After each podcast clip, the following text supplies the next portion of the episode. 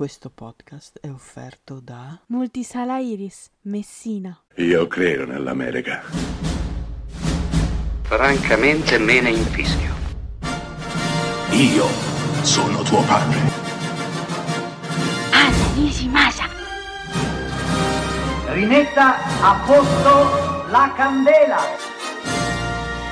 Rosa bella.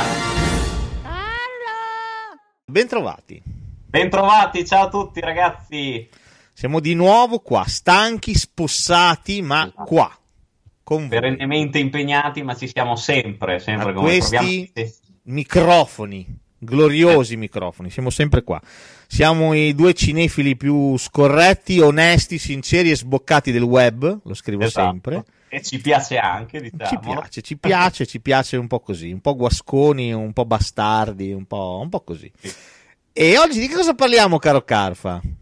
Oggi parliamo di un argomento che mi sta molto a cuore, cioè i remake. Ma cosa sono i remake? In italiano diciamo rifacimenti di pellicole più o meno di successo, delle, un po' diciamo datate, ma neanche troppo. Alle volte vengono fatte remake anche di pellicole abbastanza recenti.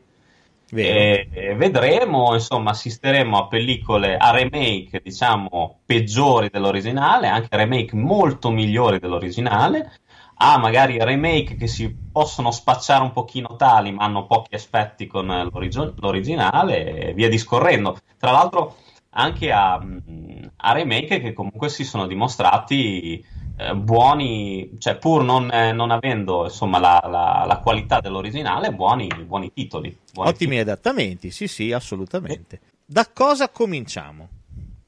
Ah, cominciamo da un grande titolo, direi, dal titolo che ha segnato, secondo me, la cinematografia di fantascienza.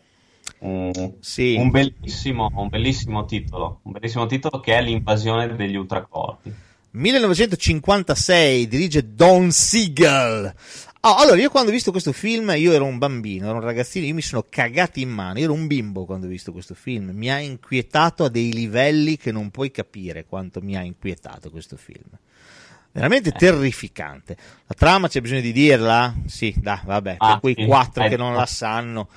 Eh, in, paes- in un paesino eh, bello di quelli americani, siamo negli anni 50, va tutto bene, tutto bello, tutti educati. Cosa succede? Arrivano gli alieni.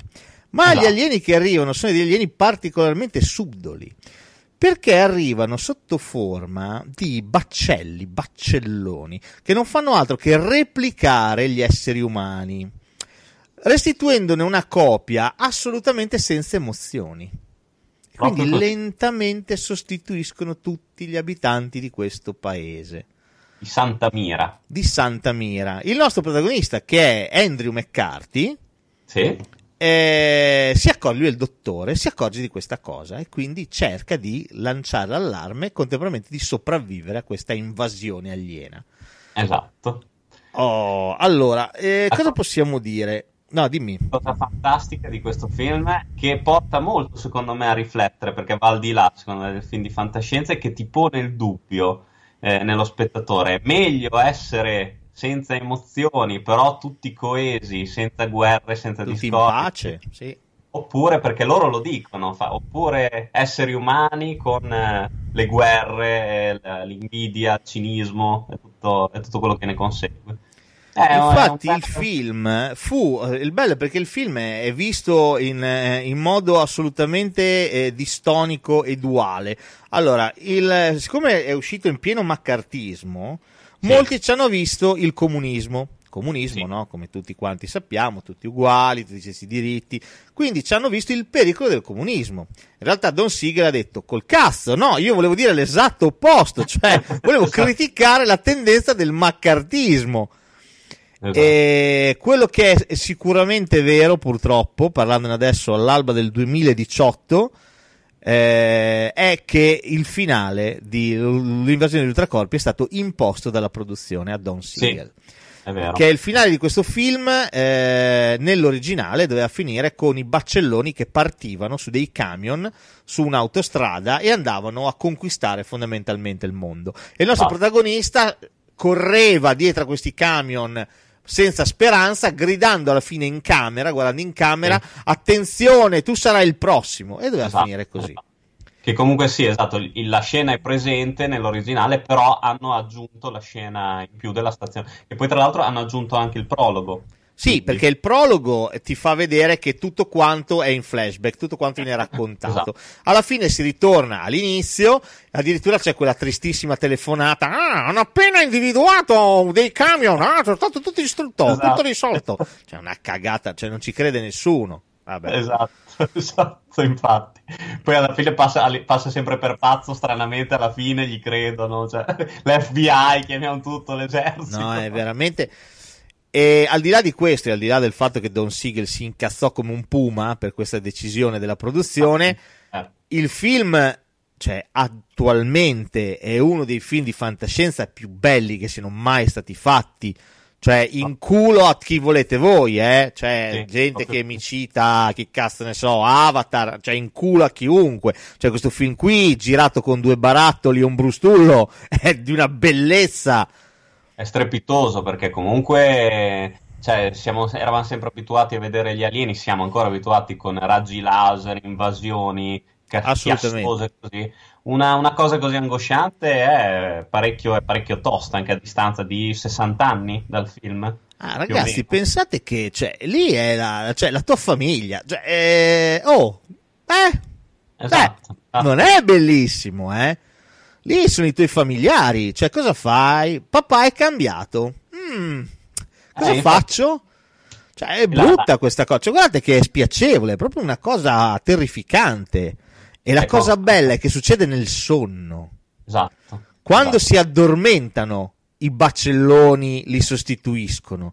E quindi l- il problema è che questa gente, Andrew McCarthy in primis, non vuole addormentarsi. Ma come cazzo fai a non addormentarti? Esatto, Come cazzo fai? Capite? È bellissimo, bellissimo. Cioè, un- veramente, un- questo è uno dei film per me più geniali della storia del cinema. Eh? Questo genio puro. Bellissimo. Non so se abbia vinto dei premi a suo tempo, No, però sì, ma va là, figurati.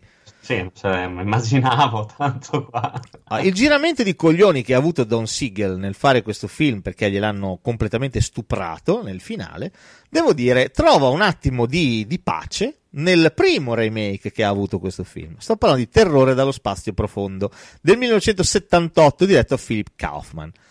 Oh, diciamo che il titolo originale sempre è The Body Snatcher e in tutti i remake che ha avuto è sempre The Body Snatcher. Siamo noi Esatto. che in Italia siamo fantasiosi e gli abbiamo ogni volta cambiato titolo, però si chiamava sempre The Body Snatcher. Esatto. Oh, non so cosa pensi tu, per metterlo dallo spazio profondo è un signor film. È molto molto bello. Sa- Aspetta, se non sbaglio, nel cast c'è quello con Donald Sutherland. Cioè, quello con, è quello con Dana Sutherland, assolutamente. Sì, sì, C'è sì, anche sì. Leonard Nimo- Nimoy. Sì, è vero, è vero, è vero. No, no, è un gran bel film. Secondo me è molto bello, eh, mantiene comunque le, le atmosfere dell'originale. L'idea Anche è se- quella, però è chiaro che qua siamo nel, nel De Profundis, Sì. cioè qua siamo nella disperazione più totale, siamo nel 78, quindi sai, ne avevano Sì. visti gli americani nel 78, era già finito il Vietnam da mo', contestazione, sì, buonasera, infatti finisce di merda questo qua, eh, ma di merda Esatto. proprio. Tra l'altro, ecco sì, forse l'unica cosa qua vediamo, se mi ricordo bene, un, un pelino più di action. Sì, sì, sì, eh. ci sono degli elementi action di più, certo, assolutamente. Però la cosa che rimane più impressa per me di questo adattamento è quando eh, gli alieni riconoscono che c'è un umano, ti ricordi che spalancano Sì. la bocca, "Eh", fanno quello- Sì. quel, quel grido allucinante, che è una cosa merda, Sì, bellissimo. sì, bellissimo, anche quello no, no, è veramente, veramente bello. È stato un remake degno di nota, sicuramente, che non se l'è filato quasi nessuno al cinema, questo qua. Ah, Però questo- io me lo ricordo che lo notai, sai, ti ricordi i vecchi almanacchi di Dylan Dog? Sì. Che lo segnalavano come, come titolo proprio degno di nota. ah, questo è un signor film, bellissimo. Sì, sì, sì, sì, sì. Terrore dallo spazio profondo è veramente un grande film, bello, thriller, veramente pienissimo di tensione, di angoscia, proprio di angoscia totale. Assolutamente. Perché qui spingono ancora di più sul fattore angoscia, perché se nel primo film gli alieni, diciamo, ti spingono bonariamente a voler cambiare. Dicono, Sì. "Ah, dai, addormentati, addormentati, ok, è una cosa abbastanza bonaria. Qua, Ti col cazzo, qua se beccano un umano, eh, cioè, insomma, Sì, sì, sì, lo- lo- anzi ti costringono, cioè ti, ti iniettano anche delle cose per dormire, quindi... ah, cioè, questo è... veramente angosciante. Sì, sì, sì, sì, sì, è vero, è vero. Mentre invece nell'originale loro ti convinceva, miravano a convincerti che fosse la Sì, soluzione migliore. bonariamente ti, ti cercavano di portare dalla loro parte. Anche se la palma d'oro dell'angoscia arriva col secondo remake. Remake No. del 1993 diretto da Abel Ferrara, quindi mica cazzi, e in italiano è arrivato con il meraviglioso titolo Ultracorpi, l'invasione continua. Oh, io questo film io lo aspettavo come il Natale, lo aspettavo. Mi ricordo, ne sentivo parlare in uscita, in uscita, in uscita, non vedevo l'ora che uscisse. Anche perché all'epoca, nel 93, io impassivo per Abel Ferrara. Aveva già fatto il cattivo tenente, aveva già fatto. Io impassivo per lui, cioè, ma non hai idea, lo adoravo. E questo io me lo sono andato a vedere al cinema da solo, bello, un pomeriggio, penso che sia stato fuori due giorni. Ma questo film, ma cos'è sto film?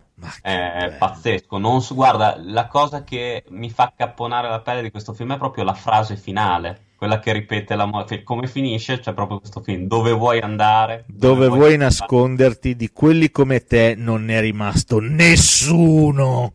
È pazzesco, se ti viene un brivido con questo finale qua, cioè hai, hai delle sensazioni proprio di, di paranoia pura. Sì, Cioè, sì. Quindi, Ah, qui abbiamo una Meg Tilly che è un capolavoro. Cioè una Meg Tilly che fa la matrigna. Poi è interessante perché questo è tutto all'interno di una base militare. sì, è vero. Qui non vero. c'è una, una cittadina, ma una base militare, un microcosmo proprio, no? E c'è la figlia di questo, di, di questo che lavora in questa base militare, che fa il dottore, credo. Cos'è che fa? Non mi ricordo. Sì, sembra il dottore, dottore, lo scienziato comunque. Eh, lei si accorge che c'è qualcosa che non va. Sempre ci sono i baccelloni che lentamente stanno sostituendo tutti. C'è un Forrest Whitaker da applausi. Non so se ti ricordi Forrest Whitaker che fa lo, fa lo psicologo, fa.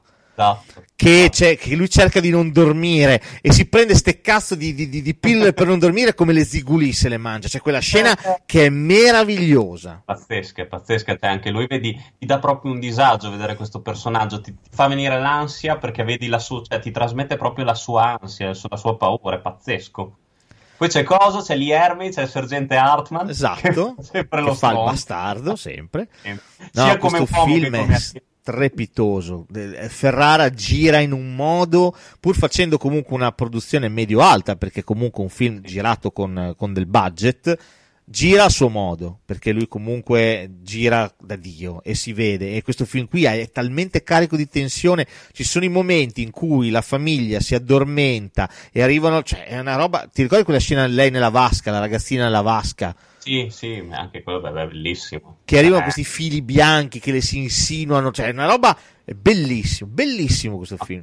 Ma poi è- ha osato anche nel finale col bambino, cioè quello non se lo Sì, c'è un bambino che muore di merda, Esatto. cioè diventa ultracorpo e più lo fiondano giù dall'elicottero, cioè proprio Cioè, tra l'altro, infatti, cioè, nessuno diceva, eh, beh, dai, il bambino sarà quello che sopravvive. eh, fratellino, figurati. No, a Ferrara gliene frega un cazzo, uccide tutti, non gliene frega un Fatto- cazzo.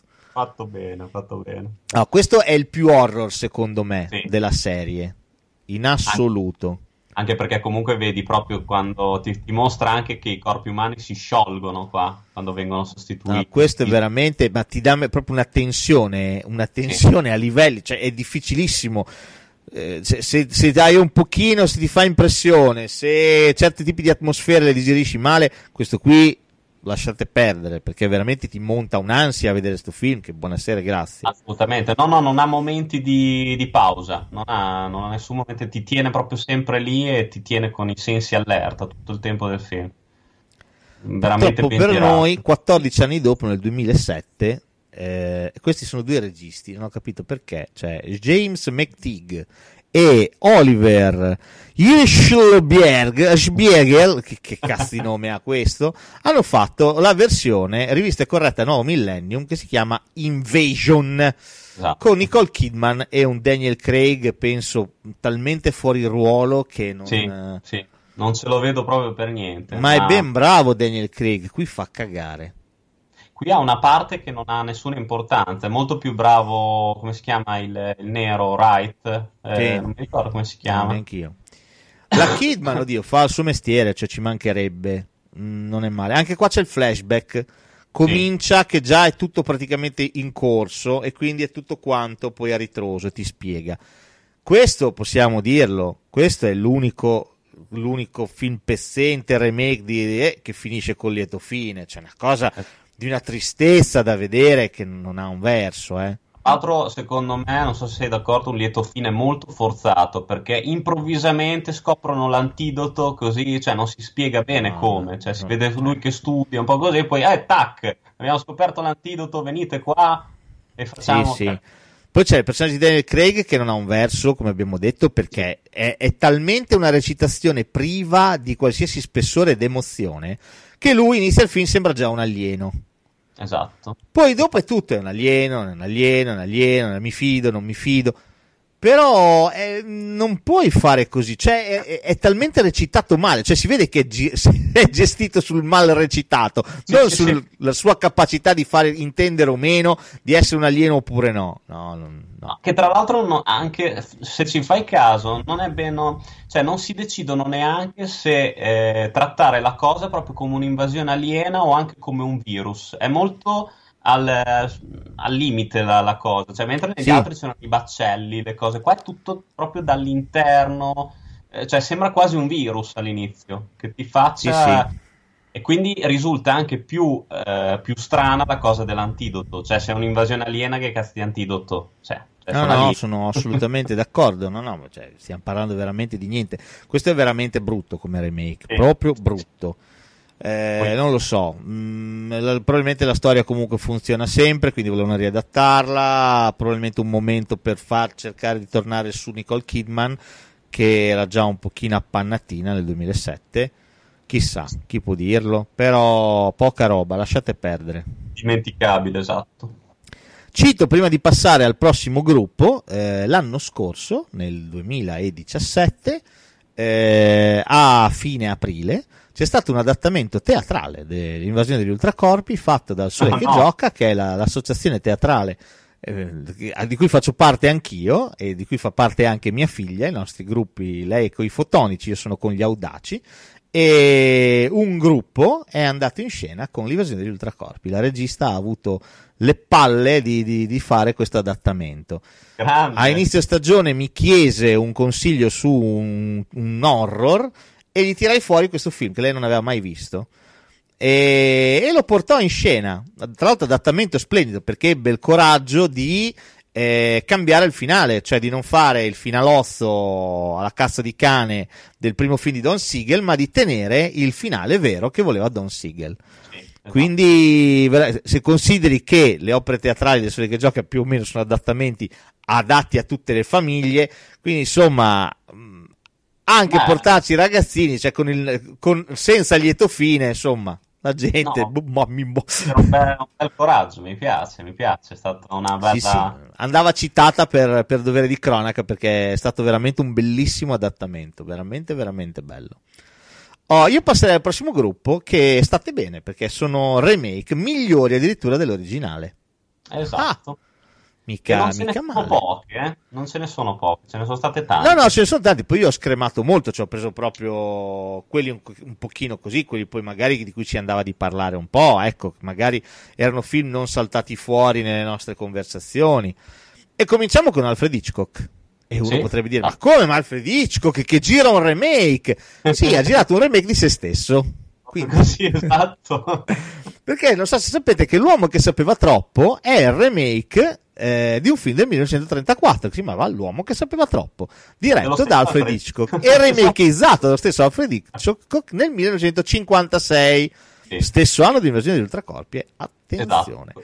Quello che, che poi tra l'altro il remake è forse quello che conoscono i- la maggior parte delle, delle sì, persone. quello vecchio, quello con Peter Lorre, obiettivamente è, sì, è, è molto vecchio, stiamo parlando del 34, eh. Sì, sì, sì, sì. Quello Era- più nuovo, già stiamo parlando della fase Universal, in cui Hitchcock aveva fatto tutti i suoi maggiori successi, la finestra sul cortile, eh, no, dalla gola, Psycho, compagnia cantando. eh, l'uomo che sapeva troppo faceva parte proprio di quel gruppo lì. E tra stiamo parlando di un capolavoro. Esatto, poi comunque, mh, cioè, se posso dire, si vede che pur essendo un, un buon film, quel- quello del- dell'originale del 34, secondo me avevamo un Hitchcock, se vuoi, per certi aspetti ancora un po' acerbo. Sì, sì, assolutamente, assolutamente. Sì. Sono d'accordo. Eh, Forse anche lui se ne è reso conto e proprio per questo ha deciso di fare un remake, avendo nuove idee, sviluppandole, migliorandolo comunque, perché... Sì, sì, sì, probabilmente sì. Cioè, allora, di base comunque c'è giusto l'idea. Poi eh, effettivamente quello del 56 si discosta. Eh, Però ecco, eh, l'idea è talmente forte dell'uomo che sapeva troppo. Anche, ricordiamo, cioè, perché poi noi diamo per scontato che il, il pubblico sappia. Ma secondo me l'uomo che sapeva troppo l'abbiamo visto io e te. Basta, perché non l'ha mai visto nessuno. Perché un film del 56, la gente dice: Ma che schifo, il 56 è vecchio. Dovete andare a cagare. Oh, allora, detto ciò, che se non vi tiriamo un po' di merda non siamo contenti. L'uomo che sapeva troppo è uno dei grandi capolavori della storia del cinema, ok? Ah, Protagonisti eh, James Stewart da un lato e Doris Day dall'altro. Ok, Con la Coppia. bellissima canzone. esattamente. Coppia in gita in Marocco con bambino piccolo. A un certo punto assistono a un fatto assolutamente increscioso. Un uomo che eh, muore tra le braccia di James Stewart, il protagonista, in mezzo a- al mercato fondamentalmente. Quest'uomo gli muore tra le braccia con un coltello piantato tra le scapole e morendo James Stewart si accorge di due cose. La prima, che toccandolo si accorge che non è nero di carnagione, ma è semplicemente lucido quello che ha addosso. E quindi lui in realtà è bianco. La seconda cosa di cui si accorge è che quell'uomo lui lo conosce, perché l'ha incrociato prima, si sono conosciuti prima. E quest'uomo morendo gli dice qualcosa. Oh, problema. Il grosso problema è questo, che gli dice qualcosa. Quindi da qui scatta tutto un piano per cercare di capire che cosa sa James Stewart. In realtà James Stewart sa praticamente nulla. Sì, è vero. Lui sa solo Ambrose Chapel, non sa altro, sa queste due parole, Ambrose Chapel. Purtroppo queste due parole sono sufficienti per mandare all'aria un attentato al primo ministro. Sì, Al primo ministro danese, svedese, non mi ricordo Sì, più. sì. Mi sembra danese, danese. E, e quindi per fargli stare, per fargli tenere la bocca chiusa eh, ai nostri due coniugi, viene rapito il bambino. Gli verrà restituito solamente a cose fatte. Da qui la via crucis di, di- di questo padre e questa madre che cercano di riottenere il bambino da una parte dall'altra di sventare quello che ancora non sanno essere un attentato Proprio così.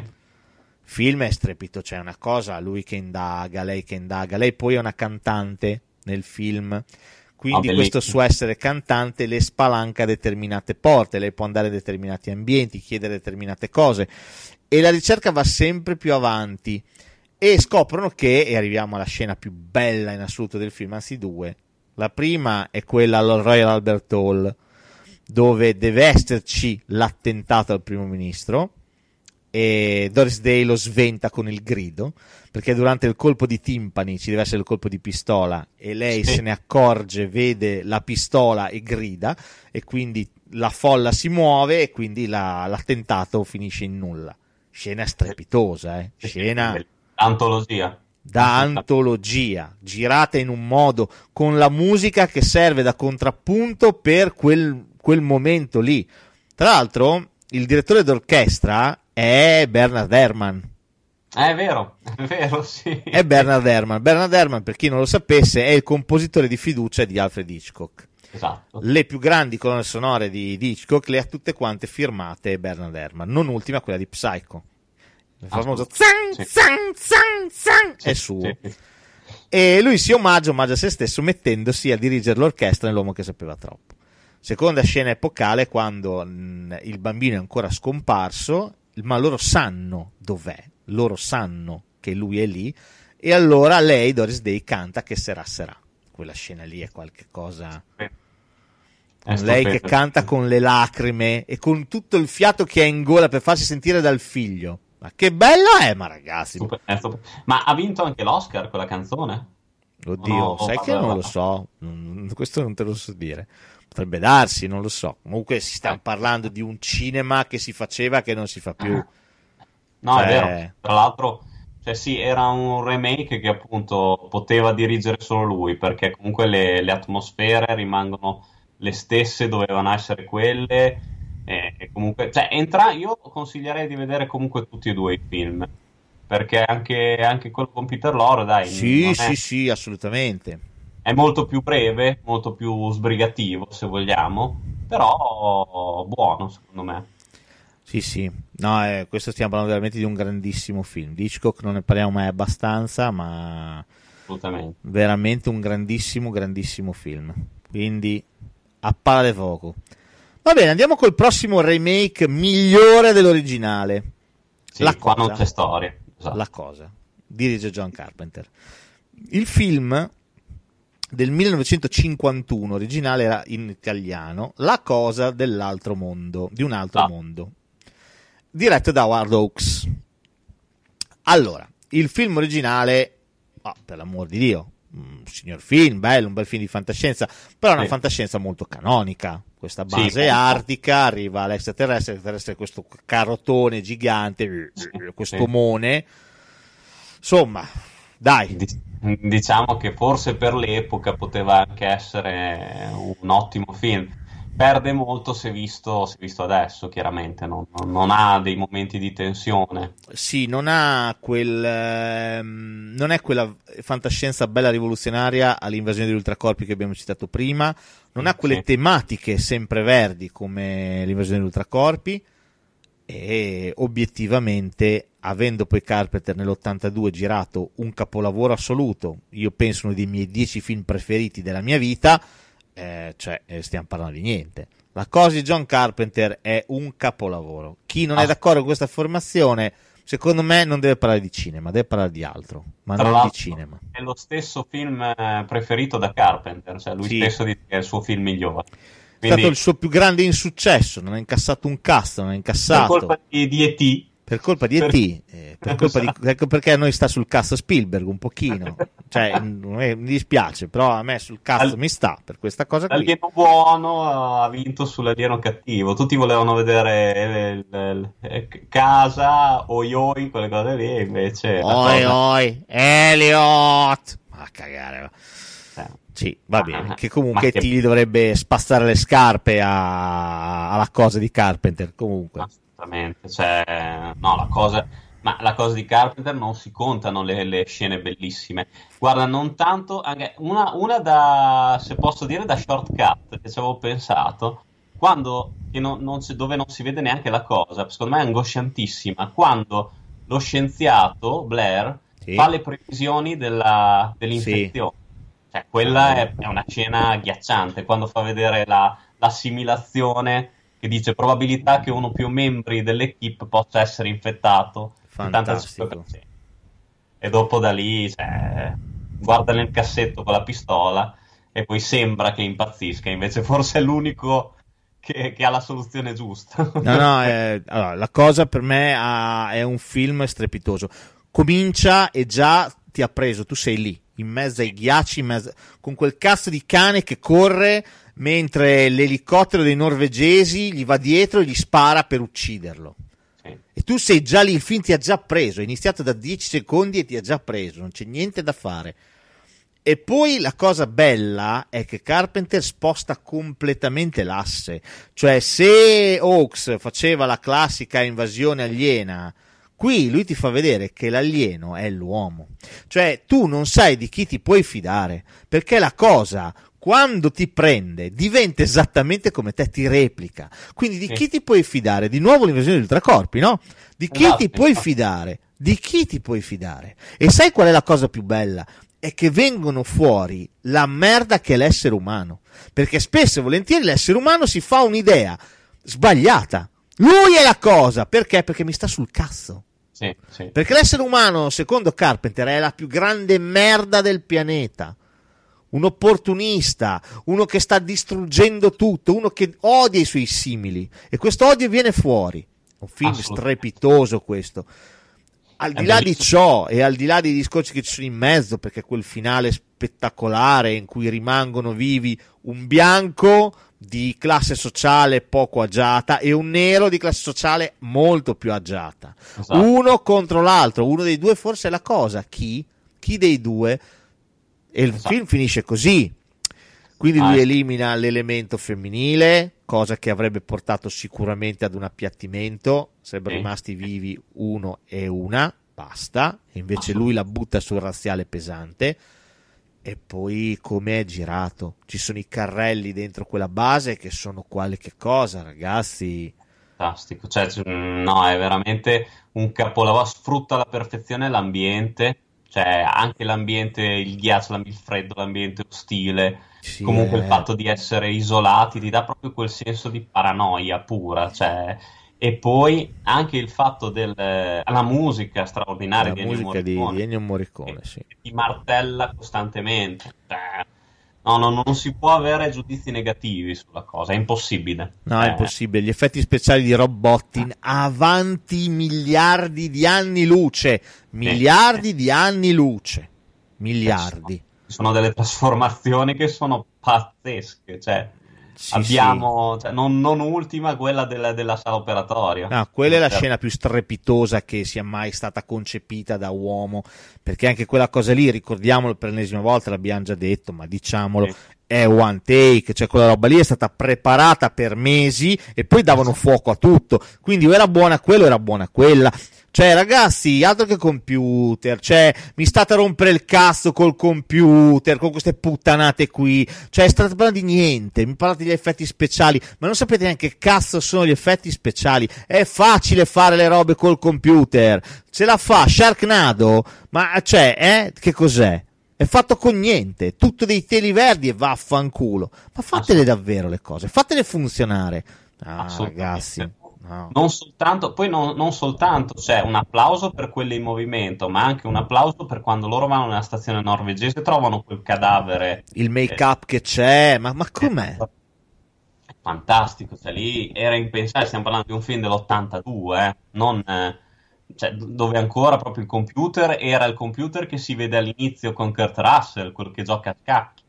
Cioè, quindi voglio dire, E la cosa di Carpenter è uno dei film da imparare a memoria per capire come si dovrebbe fare un film. Ma questo non solo a livello di horror, nel senso che uno magari dice, vabbè, fa fantascienza. No, no, no, no, no, guardatelo proprio come film. È un horror dell'anima, è un horror dell'umanità. Ti fa capire veramente, qualsiasi- cioè che alla fine l'alieno non è neanche il cattivo, perché l'alieno se ne stava lì in mezzo ai ghiacci, poveretto, che cazzo gliene fregava lui, stava lì ibernato, gli sono andati a rompere i coglioni, e lui che fa? Lui nella vita imita gli altri, quindi questo fa.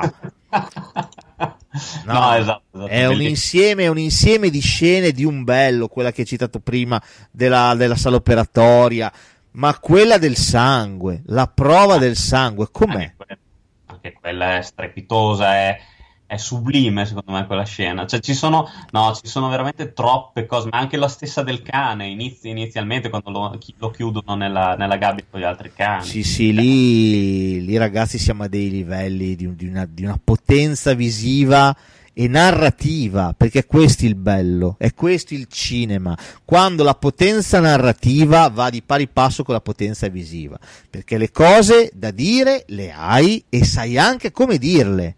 Sì, Cioè, questo è il cinema, questo è il cinema. Oh, Apro e chiudo una piccola parentesi, anche se stiamo parlando di remake, consiglio evitate il prequel, quello che hanno fatto poco tempo fa. Sì. Evitatelo come Anche quello è una specie di prequel remake. Sì, nel senso esatto. che è un, è, è un prequel sto cazzo, nel senso che eh, questa è la furbata che sono inventati Sì, per fare i esatto. fighi alla fine. Esatto, esatto. Però è un remake pedissequo della cosa di Carpenter perché anche lì non c'è la storia del sangue, ma ci sono le otturazioni, ti ricordi? Sì, sì, Dei eh, denti, cioè è, è uguale, la- anche lì però c'è la gnocca e quindi essendoci la gnocca tutto deve finire in modo diverso, ma è una roba bruttissimo, eh? No, non è- si guarda. È atroce, non si guarda. Già solo gli effetti speciali, tutti fatti col computer, sono una cosa imbarazzante. Sì, sì. Non, non c'è, non- non c'è neanche da, da fare una discussione con quelli di Carpenter. Cioè, No, no, un capolavoro. La cosa 1982. capolavoro. Così come un capolavoro La Mosca del 1986 di Cronenberg. Sì. Oh. La- il primo, quello del 1958, era per caso anche l'esperimento del dottor K. Quello, lì. quello, quello, l'esperimento del dottor K. No, quello mi ha fatto morire da ridere con questo tipo col testone da Sì, sì, sì. Sì, e effettivamente cioè, le, le trame qui un pochino divergono, nel senso che nel, nel vecchio film c'è questo, questo scienziato che fa un esperimento e una mosca gli rovina l'esperimento fondamentalmente. Eh. Questa cosa fa sì che eh, lui si trovi con una testona da mosca e una mano di mosca. È una chela, sì, tipo una, Una chela. chela, sì, sì, un- una roba. Vabbè. E Poi il bello è che è vestito normale. Sì, sì, è un uomo col testone da mosca. Cioè, una cosa un po'. Fantastico, fantastico. Vabbè. C'era il grande Vincent Price qua. Esattamente, qui c'è Vincent Price che non fa il cattivo sto giro, No, è vero, fa, fa il buono. E, mm, e niente, quindi vediamo la decisione dell'inferi di quest'uomo che sempre di più smatta, diventa sempre più pazzo, no? Fondamentalmente. E ha i minuti contati perché? Perché bisogna ritrovare la mosca che invece ha la testa da uomo e la, la manina Sì. da uomo. Bisogna ritrovarla per rifare lo scambio fondamentalmente. Sì, è vero. Fantastico il finale col poliziotto che vede la, la- c'ha di fianco a lui la ragnatela e sente aiuto, aiuto. Cioè, quella roba lì è, bella- quella è geniale, quella è geniale. E vedi la moschina con la faccia da uomo, cioè quello è geniale però, eh. Fantastico. Poi tra l'altro sono due, c'è anche la vendetta del dottor K. Sì, c'è anche un, un seguito, sì. Visti entrambi, eh, tutti e due abbastanza imbarazzanti, però insomma stiamo parlando di film di, di B, B, C, D movie del 58, cioè insomma, però belli, cioè, Sì, no, godibili, tant'è che godibili, se non cioè, era ti per... fanno, ti fanno sorridere. Però, sì, dai. ma se non era per il primo esperimento del dottor K, non saremmo mai arrivati a quel capolavoro che è la mosca di Cronenberg, perché la mosca di Cronenberg è un altro grande capolavoro. Adesso, eh, sì, sì. Cronenberg veniva fresco fresco, si fa per dire, da quel capolavoro visionario che forse apprezzeranno veramente i posteri tra 40 anni, che è Videodrome, Sì. film del 1984, che nel 1984 era avanti 80 anni, quindi lo capiremo tra altri 40. E, e mi fa la mosca. Il suo film, passami il termine, più commerciale, se vuoi. Sì, sì, direi di sì. Forse è proprio il suo film più, più commerciale. Hai detto, hai usato che di termine. commerciale non ha un cazzo, eh. Però eh, obiettivamente, insomma, è quello con la storia più, più lineare. Allora, la storia, allora, i due protagonisti strepitosi, Jeff Goldblum e Gina Davis, all'epoca Esatto. stavano pure insieme, erano fidanzati. Allora, il film comincia con eh, Jeff Goldblum a una fiera della scienza, fondamentalmente, che incontra Gina Davis. Gina Davis è una giornalista, lui è uno scienziato. E mentre sono lì che cazzeggiano e si stanno conoscendo e stanno flirtando, lui dice: Vuoi vedere qualcosa di veramente strepitoso? Vieni a casa mia. La porta nel suo antro, nel suo laboratorio, e gli fa vedere cosa, eh, la cosa a cui sta lavorando. E sta lavorando a eh, una macchina per il teletrasbordo. Il teletrasbordo che cos'è? È il modo eh, per passare una cosa dal punto A al punto B nello spazio attraverso due, due cabine, due cabine, cioè praticamente ti smaterializzo qua, ti faccio riapparire là, ti rim- Esatto. rimaterializzo là, fondamentalmente. Questo è. Oh, lui sta lavorando a questa cosa qui, a questa invenzione. Il suo problema è che finora è riuscito a farlo solamente con oggetti inanimati. Sì. Con oggetti vivi, cioè con esseri umani, non ha ancora provato, però prova con dei babbuini, non ce la fa mai. E quindi niente, lui è estremamente frustrato da questa cosa. Il vero. conoscere Gina Davis lo aiuterà, perché comunque tra i due nascerà l'amore e l'amore che nasce lo aiuta a capire che cosa manca nel suo esperimento. Cioè lui deve insegnare alla sua macchina, al suo computer, che cos'è la carne, deve spiegargliela. È verissimo, bello, bello, bello anche questo, questo punto. La carne vista. poi torna sempre, no? Cronenberg. Sì. Eh. Sì, sì, sì, lui ha questa costante in tutti i suoi film. Tutto culminerà in un esperimento che lui farà col babbuino e finalmente il babbuino questa volta non si, non si rivolta come un guanto ma ne esce bene E lui gasato per, per le cose vorrebbe festeggiare, ma lei invece va dal suo capo, ti ricordi? Statis Borat. Sì, sì. Che è il suo ex, tra l'altro. Lui per questa cosa rimane talmente male perché pensa che lei lo tradisca, invece lei in realtà vuole solamente chiudere con quella parte della sua vita per dedicarsi completamente a lui, che lui decide di fare la cassata. Fa l'esperimento su di sé. sì. Peccato che una mosca si insinui nella cabina del teletrasporto. Esatto.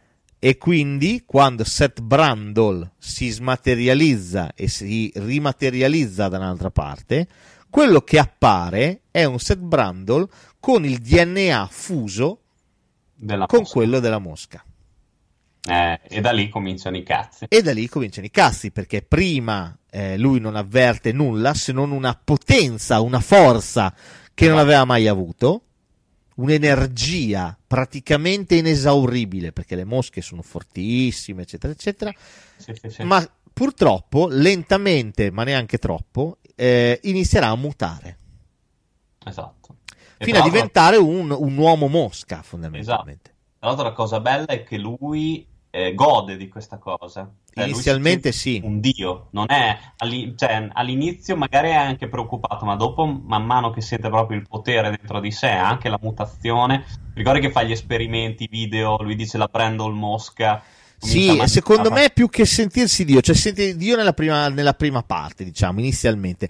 Poi secondo me subentra lo scienziato. Cioè quando lui si rende conto che questa cosa comunque è irreversibile, non può farci niente, lo scienziato prende il sopravvento. Quindi lui vuole capire che cosa sta succedendo. A Jeff Goldblum dà una prova d'attore che è strepitosa. Perché lui da quando inizia a mutare, ti ricordi fa tutte quelle mossette a scatti Sì, del, del viso, sì. è bellissimo, è splendido. Il film è scritto in un modo che chapeau, cioè ci sono dei dialoghi, cioè lui quando dice sono un insetto che ha sognato di essere uomo, ma adesso il sogno è finito e l'insetto è sveglio, è una frase che boh, tatuatela sui muri, cioè eh, veramente splendido. Effetti speciali anche in questo caso da manuale. effetti Anche- speciali, trucchi bellissimi, make up proprio bellissimo, ma bellissimo. E finale tra i più belli della storia del cinema. Il finale veramente. Finale tra i più belli della storia del cinema. Tra l'altro anche commovente, se posso dire. Assolutamente, assolutamente commovente. In cui il nostro Brandol Mosca decide che per lei rimane incinta, ti ricordi? Sì, sì. Lei rimane incinta e lui vuole trasportare lei, il bambino e se stesso da una parte all'altra, però questa volta con le cabine migliorate da lui, quindi vuole fare una fusione genetica, vuole fare. Per creare una specie di famiglia assurda, no? Ideale. E quando non ce la fa, perché lei ovviamente riesce a sottrarsi a questa cosa grazie anche al suo ex che interviene, lui Esatto. ti ricordi rimane fuso tra se stesso e la cabina. Sì. Sì. E quindi il computer lo fonde con questo metallo ed esce questo essere che ormai non è più umano, è un insetto con inserti di metallo. E in un Sì. ultimo lampo, un barlume di umanità, chiede a lei di ucciderlo. Sì. e prende il fucile e se lo punta in testa. Esatto. E se lo porta qua. E Eh, lei non può fare altro che premere il grilletto. Gli fa esplodere la testa e il film finisce così, eh. Sì. con lei Eh, che piange e basta. Cioè, questo film è qualche cosa! Ma cos'è sto film? È pura poesia.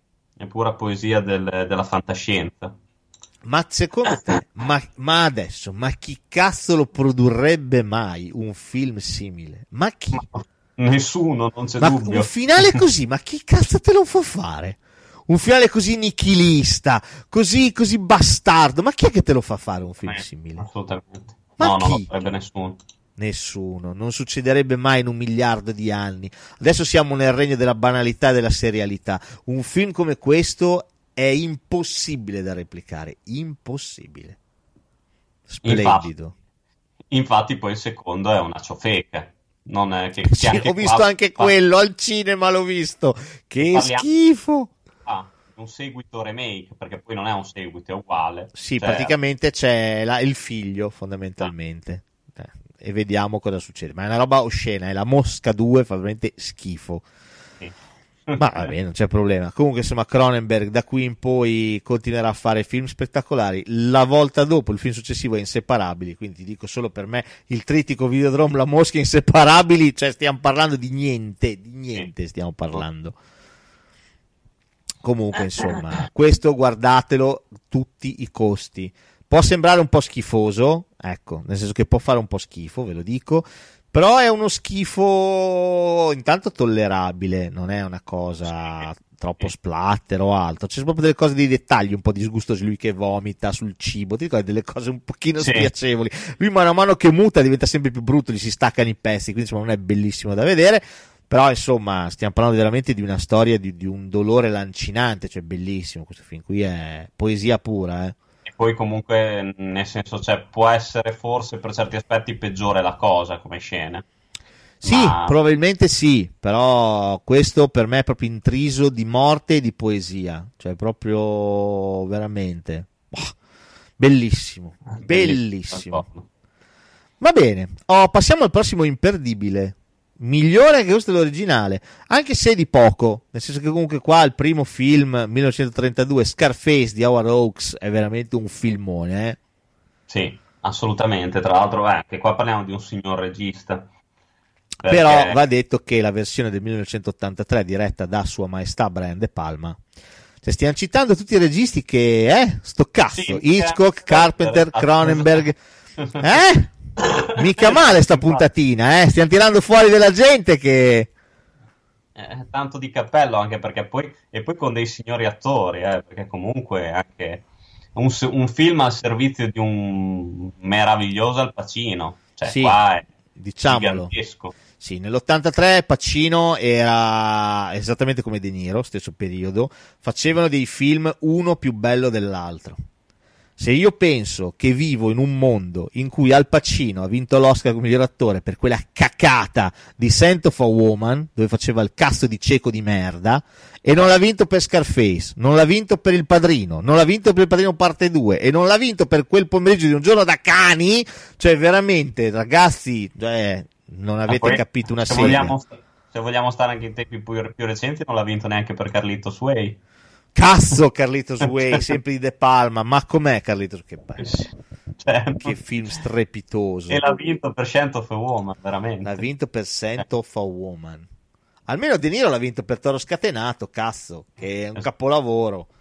Ma lui, cioè, io, io mi immagino Pacino, cioè, boh, dice, cazzo, fa dei film della Madonna, ma me lo date proprio per Scent of a Woman, ma siete delle merde. Cioè, diretto da Martin Brest, ma chi cazzo sei? Ma Martin Brest è quello che ha fatto Beverly's Cup, capito? esatto, Cioè, esatto. ma, ma, ma vaffanculo, ma me lo date per sta puttanata? Ma va a cagare, solo perché faccio il cieco. Ditemelo, devo- lo devo fare prima il cieco. Va a cagare, va. Poteva fare il cieco gangster. Esatto, il gangster cieco. Vabbè, comunque Scarface è celeberrimo. Questo veramente la- lo conoscono anche i sassi, eh. È ben poco da dire. Questo è veramente Tony Montana e la sua, la sua scalata eh, fino alle stelle per poi crollare miseramente, non prima Esatto. di essersi fatto prendere da una paranoia che gli, ha consentito di distruggere tutto, famiglia, amici, affetti, qualsiasi cosa. E penso Esatto. una delle scene più celeberrime della storia del cinema, al finale, quando vanno- va il comando, va per ucciderlo. Io penso che sia una cosa. No, è, è potentissimo, è un film veramente potentissimo. È un, anche in questo caso, cioè, vedi come. Poi, tra l'altro, anche i comprimari sono tutti bravissimi. Abbiamo una Sì. Michelle Pfeiffer giovanissima, Bellissima, perfettamente è bravissima. Mary Elizabeth Mastrantonio, comunque, che ha Sì. questo rapporto col fratello che è pazzesco. Anche in questo caso, morboso, quasi sessuale, se Sì, vogliamo. sì, perché- assolutamente. Lui ha proprio questo tipo di rapporto con lei. Sono d'accordo con te. Sì, sì, lui, lui proprio se la, vuole, se la vorrebbe fare. Sì, cioè. sì, assolutamente. E non permette che nessuno le metta gli occhi addosso. È pazzesco, eh. Sì, sì, sì, sì, e poi mh, bellissima anche la parte di, di Robert Lodza, cioè fa anche qua Frank Sì, sì. Lopez, eh, cioè, fantastico. Risulta quasi simpatico nella sua bastardaggine. Sì, sì, no. Questo è veramente un film, tra l'altro violentissimo. De Sì. Palma non risparmia niente qui. Questo film è di una violenza. Ma C'è la scena con, con la sega elettrica, che porca puttana. Cioè, De Palma qui pigia che è una bellezza. Musica di Giorgio Moroder spettacolari, bellissime. Assolutamente, stupende. E uno dei finali più belli, veramente epici, con lui imbottito di cocaina che gli sparano in 18 e lui non va giù neanche a piangere. Qua c'è un, c'è un bacino titanico, eh.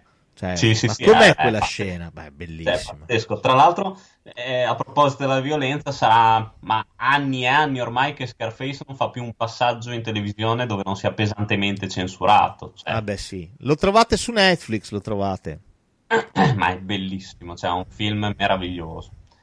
È un po', se vogliamo, anche un pochino diverso magari dall'originale. Sì, sì, sì, no, eh, è... l'originale non è così, cioè più un noir classico l'originale. Sì, esatto, esatto. È la parabola di, que- parabola di quest'uomo, a parte che non ci sono le origini eh, che ci mette De Palma, perché Tony Montana è un cubano arrivato a Miami che si butta nella malavita. Questo, questo aspetto non c'è, lo, lo introduce De Palma e secondo me fa molto bene perché intanto ci, ci dà uno spaccato del, di, di quella, di quella parte dell'America che obiettivamente era abbastanza inedita, cioè la Miami così, ma chi cazzo l'aveva vista? Nel- vero. fino all'83 che ce la faceva vedere De Palma. Perché se no, altrimenti eravamo abituati a vedere Miami tutta bella luccicante. tut- Poi cioè, sarebbe arrivato da lì a niente eh, Miami Vice con Michael Mann. Quindi, insomma, Sì. il periodo è quello, eh. Quindi, no, tanti cappello. No, no, è bellissimo. 2 ore e 40, ma passano veloci, cioè, a manetta. Sì. Sì, un- Un film che non- cioè, dovete per forza vedere, non potete non guardare Scarface. Assolutamente. Oh, venendo a un film horror, Sì, non un capolavoro assoluto, però mi fa piacere inserirlo in questa, in questa rubrica. Eh, Sto parlando di The Ring eh sì, sì, sono di d'accordo. Gore Verbinski, Sono d'accordo con la collocazione in questa, in questa lista. film del 2002, remake eh, dell'originale del 1998 diretto da Hideo Nakata. Oh, allora, The Ring che è stato anche protagonista del, del nostro poster promozionale di Degenerando Cult Remake con. Samara nel suo, nel suo angolino in manicomio. Eh, è uno dei film che a me ha fatto più cagare in mano che io abbia visto recentemente. Ah. Questo è veramente spaventoso, eh. Ah, cioè, voglio, vedere, voglio dire, la prima, sfido chiunque a non essersi cagato in mano la prima volta che ha visto la, la videocassetta. Porca puttana. Oh, anche qua, trama per quei quattro che non lo sanno. Allora, eh, gira una, anche questo è bellissimo. Gira una leggenda, una leggenda urbana. La conosci quella storia eh, di quella videocassetta che se la guardi, dopo, eh, dopo che hai finito di vederla, il telefono suona e c'è una voce che ti dice sette giorni e dopo Esatto. sette giorni tu morirai? Fantastico, cioè l'assunto è geniale. E, e questo c'è tutto nel film di Hideo Nakata. Ora, l'originale giapponese obiettivamente è più debolino. Secondo me il film di Verbinski proprio ha dei tempi splendidi, perché comunque Verbinski è uno che dirige veramente bene. Nakata meno, cioè Nakata è, è a livello di idee, come concept, niente da dire. Però obiettivamente come è girato il The Ring di Verbinski, quello originale, Ringu, se lo sogna, Sì. eh. No, è vero, anche perché comunque secondo me, eh, in un certo senso, mh, quando l'ho visto, fa meno, io l'ho visto addirittura prima di quello di Verbinski, fa meno paura, quello di Sì, Nakata. sì, sì, assolutamente. Non ti tiene, e certi, certi momenti sono anche troppo lunghi, troppo tirati, la tensione a volte si perde. Si È perde vero. parecchio. No, no, assolutamente. Questo è, è solo un puro problema di regia, no? Nient'altro. Sì, sì, sì. Ecco, Verbinski per me dirige in un modo spettacolare e questo The Ring è un film di una bellezza. Eh, abbiamo Naomi Watts, protagonista, Sì. e che ovviamente entrerà in contatto con questa dannata videocassetta e quindi ha sette giorni, anzi in realtà ce l'ha il figlio sette giorni, il Ah. problema è del figlio che guarda la videocassetta, hanno sette giorni per risolvere l'enigma che sta dietro a Samara. E qua lei entrerà già anche solo il mondo di Samara è splendido, questa bambina che portava sfortuna e tutti Eh. c'era l'epidemia nel paesino, morivano i cavalli. Allora decidono di ucciderla, cioè bellissimo, cioè la buttano nel pozzo e i sette No. giorni sono perché quanto si può sopravvivere senza acqua, senza, senza cibo? Sette giorni. Pazzesco. Pazzesco. Cioè, c'è anche un, eh, un Brian Cox, secondo me, strepitoso. Sono d'accordo con te, te lo stavo per dire. Qui c'è un Brian Cox fantastico. Cioè, solo la scena della vasca Merda, bellissimo. Quella scena lì è bellissimo. pazzesca. È fantastica. No, no, è grande. Poi, insomma, poi questo film obiettivamente ha anche il grande merito di aver fatto conoscere al pubblico occidentale il, il cinema orientale, perché obiettivamente eh, il cinema orientale di questo tipo qua era eh, riservato a un pubblico di appassionatissimi e basta. The Ring ha veramente il- l'ottima, l'ottima cosa di farlo conoscere al mondo, eh. Assolutamente, sono d'accordo perché comunque è stato proprio da lì che è cominciato tutto il... Sì, il abbiamo iniziato a vedere pellicole orientali finalmente in Italia, eh. sono arrivate. E poi è arrivato Juhon, è arrivato, Sì, perché esatto. dopo hanno fatto anche il remake di Juhon, The Grudge, Rancore, però sono arrivati dopo. Prima noi abbiamo visto in Italia Juhon, abbiamo visto che anche quello fa cagare in mano un bel po'. No, abbiamo iniziato a vedere della roba, non parliamo di mm, Pulse in, in originale Cargo, anche quello bellissimo, cioè... Ecco, ho sentito recentemente una cosa che mi fa parecchio, ma parecchio paura, che gli Stati Uniti hanno- faranno presto il remake di Train to Busan. L'ho sentita anch'io.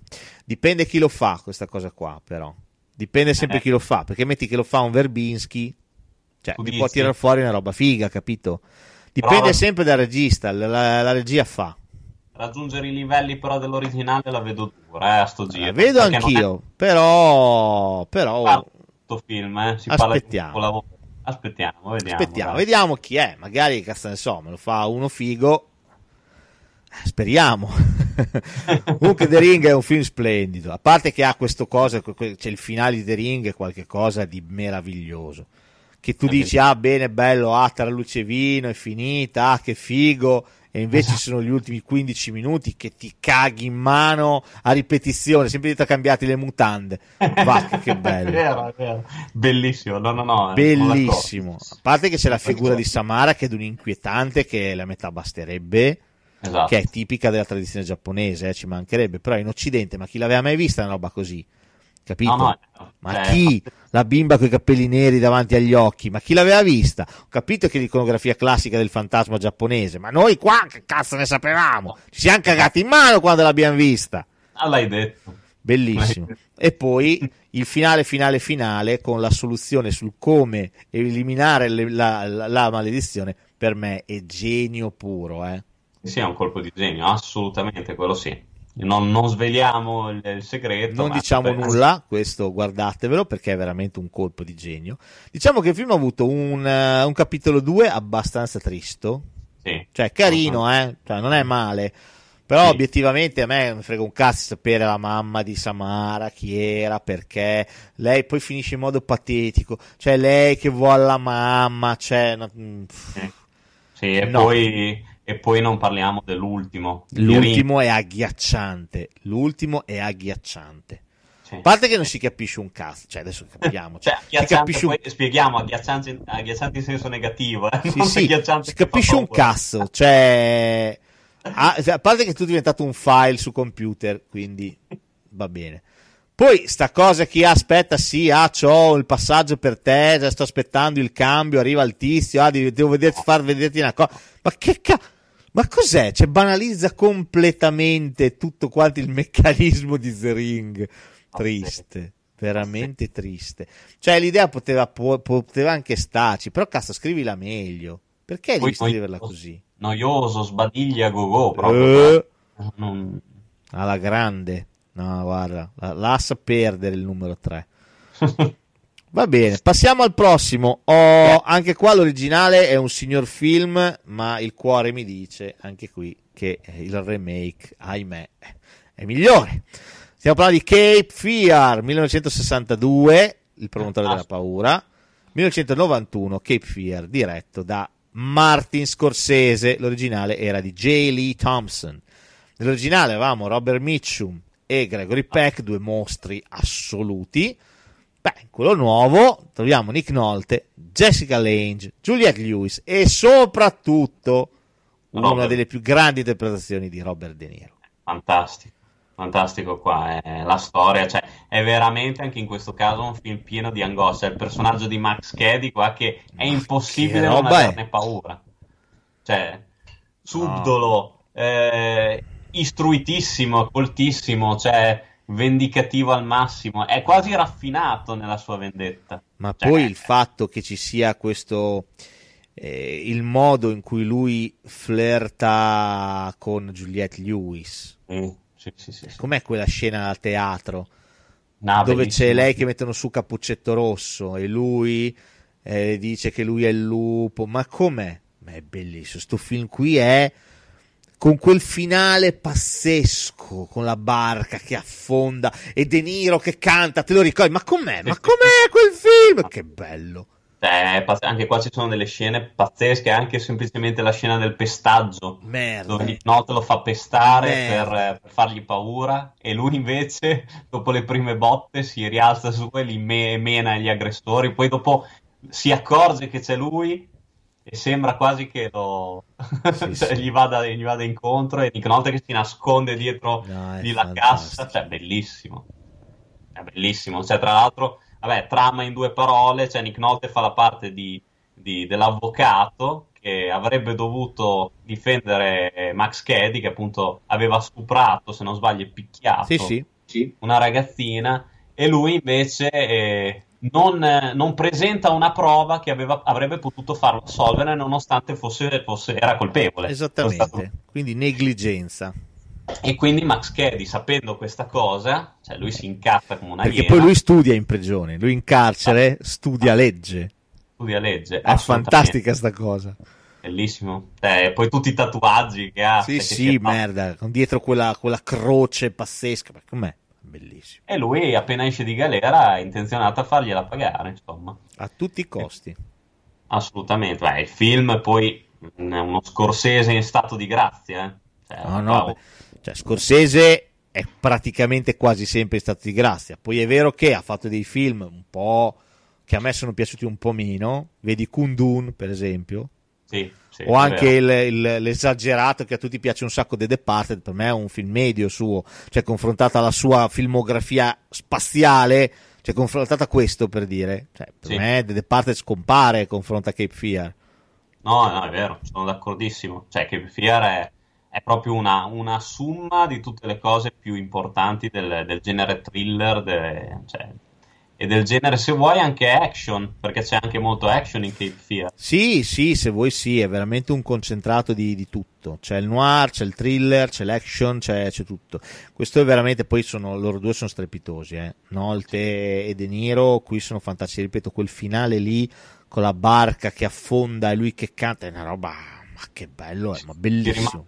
Rimane, ti rimane impresso. Secondo me è uno dei miglior cattivi cinematografici di sempre, il Max Caddy di De Niro. Assolutamente. Eh, musica di Elmer Bernstein che riadatta allo stesso modo, proprio pedissequo, la colonna sonora originale di Bernard Herrmann. Esatto. il tema Però- di Bernard Herrmann lui la- lo rifà identico strepitoso sì, il, tema sì. di Bernard Herrmann è qualcosa è angoscia pura eh. Eh beh, è carino anche sottolineare il fatto che ci sono anche due camei dei protagonisti dell'originale. è vero è vero è vero ha ruoli ribaltati Sì, esatto, esatto. sì sì sia sì Robert Mitchum che Gregory Peck. esattamente nel- sì sì ci sono anche i due, i due vecchi leoni che fanno un piccolo cameo, un piccolo ruolino, però sì sì no, stiamo parlando veramente di un film, recuperatelo, non se ne parla più di Cape Fear, c'erano di quei titoli scomparsi degli anni... Adesso facci caso, oh, un bot di film, gli anni 80 hanno avuto la loro rivalutazione, ma un bot di film degli anni 90 o non se li ricorda più nessuno, nessuno. Questo no, è di è quei film che non sento mai citare, mai. E viene anche trasmesso poco questo. No, io Non questo viene- in tv penso di non averlo mai visto ultimamente, saranno dieci anni che non lo vedo passare. Sì, sono d'accordo. Oh, passiamo al prossimo. Oh, questo ce l'ho messo perché io questo film lo adoro, cioè non, non- non potevo non metterlo. Confronto tutti i remake, belli, bellissimi, sì, i titoli sono tanti, però ho detto, beh, ci metto una roba del mio cuore. E sto parlando della piccola bottega degli orrori. Oh, Beh, questo è carinissimo. questo Questo film è carinissimo. strepitoso. L'originale del 60 è diretto da Roger Corman in persona Esatto. e quello nuovo, adattamento del 1986, è diretto da Frank Oz. Regista mai abbastanza citato Frank Oz. Tra Sì. l'altro colui che muove Yoda. È vero. Bellissimo. Ricordatevelo quando vedete Yoda nell'impero colpisce ancora e anche nel ritorno dello Jedi, ma quando si vede quei tre secondi nell'impero del, nel ritorno dello Jedi, ma no, nell'impero colpisce ancora, è, è il signor Frank Oz che lo muove. Perché Frank Oz è un regista che prima di fare il regista eh, ha lavorato una vita insieme a Jim Henson e insieme al Muppet Show. Quindi lui nasce proprio come puppeteer, come marionettista, uno di quelli che muove le marionette, i pupazzi. E successivamente si è dato alla regia. Questo, se non è il suo primo film, mm, poco ci manca, eh. Sì, credo, credo anch'io. Ma è, è carinissimo, estremamente carino questo film. È bellissimo. Intanto le canzoni sono splendide. Le canzoni sono be- perché è un musical. Questo è un musical, Sì. ragazzi. La piccola biblioteca degli orrori è un musical ed è divertentissimo. Abbiamo Rick Moranis. eh, che è un, eh, fa un, un garzone fondamentalmente di un fioraio. Lui lavora lì. Lui è, è stato adottato praticamente dal fioraio, vive lì, dorme lì, fa tutto lì. E Vincent la sua vita. Esatto, da Vincent Gardinia. E dedica tutta la sua vita ai fiori e alle piante. Cosa succede? Durante un'eclissi, eh, lui si trova in vetrina una piantina che prima non c'era. Appare dopo l'eclissi, arrivata dall'oltrespazio. Questa piantina eh, è una pianta carnivora fondamentalmente. Esatto. Ed è una pianta che più sangue prende, perché eh, più sangue umano poi prende, più Esatto. cresce. Il bello perché lui la chiama Audrey 2, perché Sì. la commessa del negozio si chiama Audrey e lui ovviamente è innamorato perso di questa donna, la quale però sta insieme a Steve Martin, che è il- uno dei personaggi più belli Eh, se- se del mondo. Ma che bello è quando si vede la canzone che canta. Eh, lui fa il I am a dentista. dentist. E lui è un Eh, dentista e quindi lui è, è un, è un sadico, lui è un sadico totale e ovviamente fa il suo lavoro preferito, il lavoro perfetto per un sadico, no? Il dentista. il dentista. E la canzone è epocale, cioè quel pezzo lì dove lui canta Sono un dentista e spiega che la mamma, lui da piccolo strangolava i cuccioli, allora la mamma gli ha detto Oh io lavoro giusto per te, fai il dentista e poi si vede, c'è lui cioè, che fa questo lavoro proprio con passione, bellissimo, in più la mena sempre. Bellissima la scena che c'è il cameo con Bill Murray, che lui non sente dolore. Anzi, Sì, perché Bill Murray è un masochista e quindi non c'è niente di peggio per un sadico trovarsi davanti a un masochista perché non, non soffre, no? È fantastico. Fantastica quella scena lì, è bellissima. Bellissimo, meraviglioso, cioè meraviglioso questo film qui, poi ha le canzoni che sono bellissime, Sì. bellissime, da il coro che porta avanti tutta la storia, che sono tre ragazze nere che cantano dall'inizio fino alla fine, che ogni tanto fanno da tre d'union eh, nei vari sì. intermezzi del film. C'è Skid Row, Downtown, che è una canzone splendida. Eh, c'è Suddenly Seymour, che anche quella è fantastica. Ma ci sono de- E poi c'è Audrey 2, che, che è fatta in un modo splendido, che regna. Questa piantona carnivora che diventa sempre più grande e gigante. E assoggetta Seymour e dice di portargli da mangiare. Feed me, Seymour, feed me! e lui le porterà sempre nuovi cadaveri. Vincent Gardinia, e se la- se- si mangia Steve Martin, si mangia tutti, si mangia. Perché il suo piano, ovviamente, è quello di conquistare il mondo. Come Ah. canterà alla fine, che dice I'm a green motherfucker from the other space. Quindi, insomma, Tra l'altro, non so se lo sapevi, che nella- nello script originale eh, il finale non era un happy end. no, no, ma non è lo script. Se tu guardi su YouTube, c'è proprio il finale originale del film. È stato Ah, girato. anche girato. Ah, Sì, sì, c'è, no? c'è, c'è, c'è. Tra l'altro è bello lungo, sono tipo 10 minuti di film. Che la, la pianta, cioè, cresce le piante, le piante praticamente crescono a dismisura e praticamente invadono il mondo fondamentalmente. Eh, chissà quale fine. Anche quel finale non, è- non era male comunque. No, eh. no, eh, se lo guarda, guardalo, cercalo su YouTube, è pazzesco, è bellissimo, vedi le Audrey 2 che sono giganti e si mangiano tutti piano piano. È veramente bello, veramente, veramente bello. Questo è, è un film che è adorabile perché intanto è recitato bene, eh, le canzoni sono splendide perché è un musical veramente bello, ma veramente bello, non c'è una canzone brutta. Eh, e poi è un omaggione a tutta quella fantascienza di cui vi abbiamo parlato all'inizio, la questione tra corpi, la cosa di un altro mondo, cioè veramente c'è quella fantascienza di 50 c'è tutta quella roba lì. E quindi è uno spettacolo per gli occhi e per il cuore da vedere. Per un appassionato di cinema, di cinema di serie B, è veramente un po' come vedere The Rocky Horror Picture Show, cioè dentro c'è il cinema, c'è veramente il cinema, quello a cui siamo più affezionati noi. Noi che amiamo il cinema, amiamo il cinema di serie B, ragazzi. Assolutamente, Noi piacciono quelle pellicole lì, le pellicole imperfette, le pellicole che zoppicano, ma le pellicole senza soldi ma con tantissime idee. Sono quelle che rimangono nel cuore, quelle, quelle più affezionate. Veramente. E il cinema del passato era un cinema che aveva un sacco di idee, tantissime.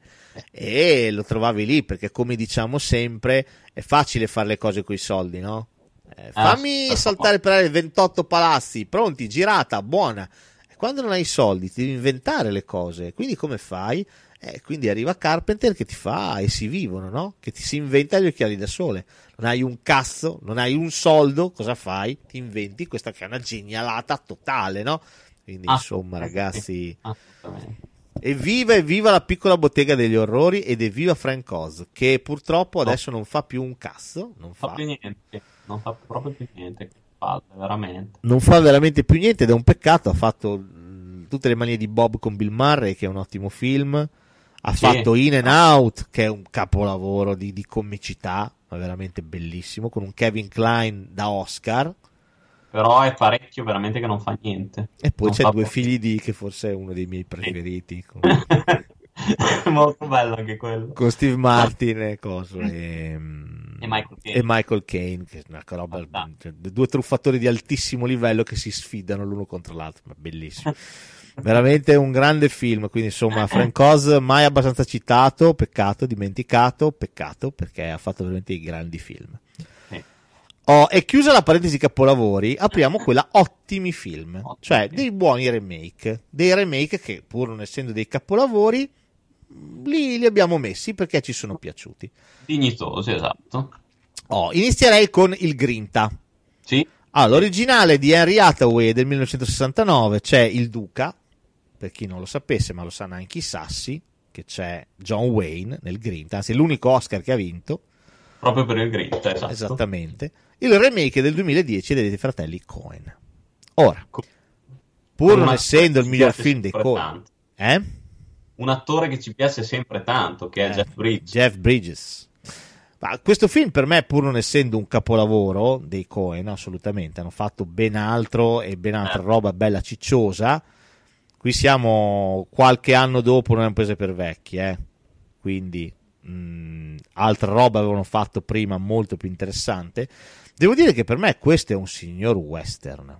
Merda, questo è girato da Dio. E poi sai una cosa che mi ha colpito tantissimo di questo film? Il, il modo in cui trattano gli indiani. Sì, ricordi? Che li prendono sempre a scarpate, a parolacce. E per me è una cosa di un, di un concreto e di un reale che a me ha fatto pensare, cazzo, per me facevano così veramente. Sì, sì, sì, sì, sì. Anche- No, è vero, è molto, è molto crudo in questo senso. Molto, molto terra-terra. Ah, veramente, veramente, la storia è la più banale del mondo. Una bambina ha perso il padre e vuole vendetta, fondamentalmente. Sì. Quindi va da un vecchio pistolero, mezzo ubriacone, senza più arte né parte, e chiede di assoldarlo per fare giustizia.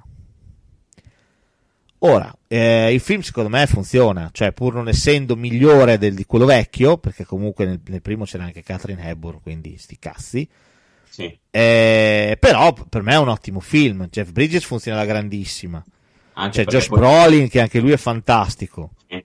Matt Damon che anche lui è fantastico, insomma questo è un gran bel film. No, tra l'altro, cioè, non, non capirò uno dei grandi misteri di Hollywood perché Jeff Bridges sia sempre stato ignorato dagli Academy. Ha vinto per coso? Per il film dove lui faceva il cantante country. Ah, ok, sì. sì, Cos'era sì, Angry Heart, una roba simile può essere. sì, È vero, è vero. Tra l'altro, sì. Però Cioè, sì, uno dei suoi film più brutti, ecco. Sì, esatto.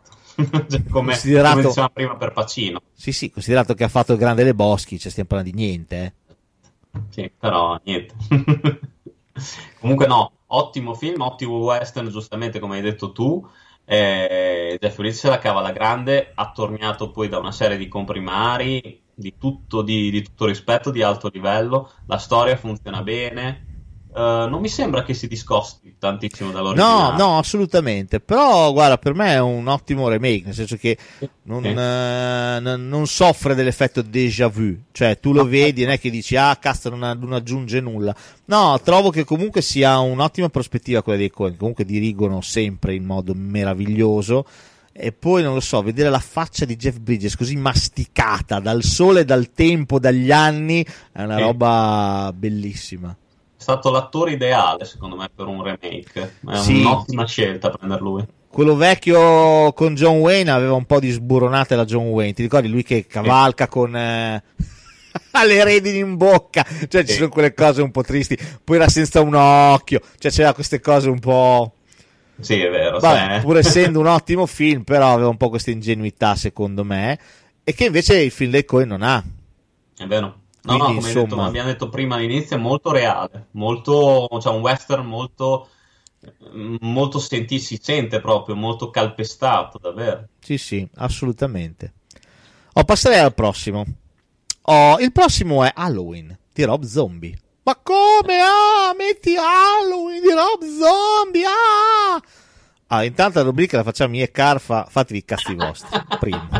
esatto, poche pippe. Primo. Quindi, se non vi va bene, potete andare anche a fare in culo. Primo. Secondo, questo è un cast di gran film, porca Eh. troia. Non è certamente paragonabile col capolavoro del 1978 di Sua Maestà John Carpenter, però obiettivamente l'adattamento del 2007 diretto da Rob Zombie per me è un signor film.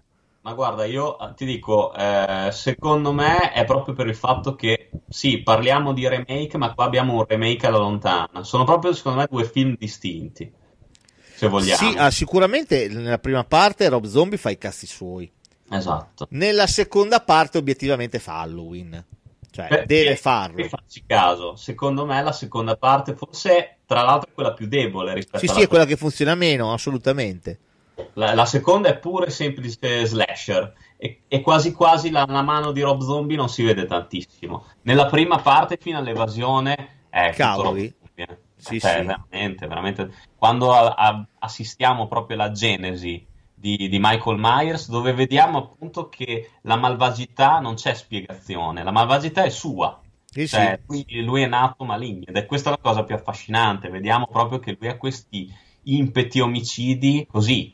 Cioè, è è un Malcolm McDowell strepitoso, non fa rimpiangere, assolut- Loomis.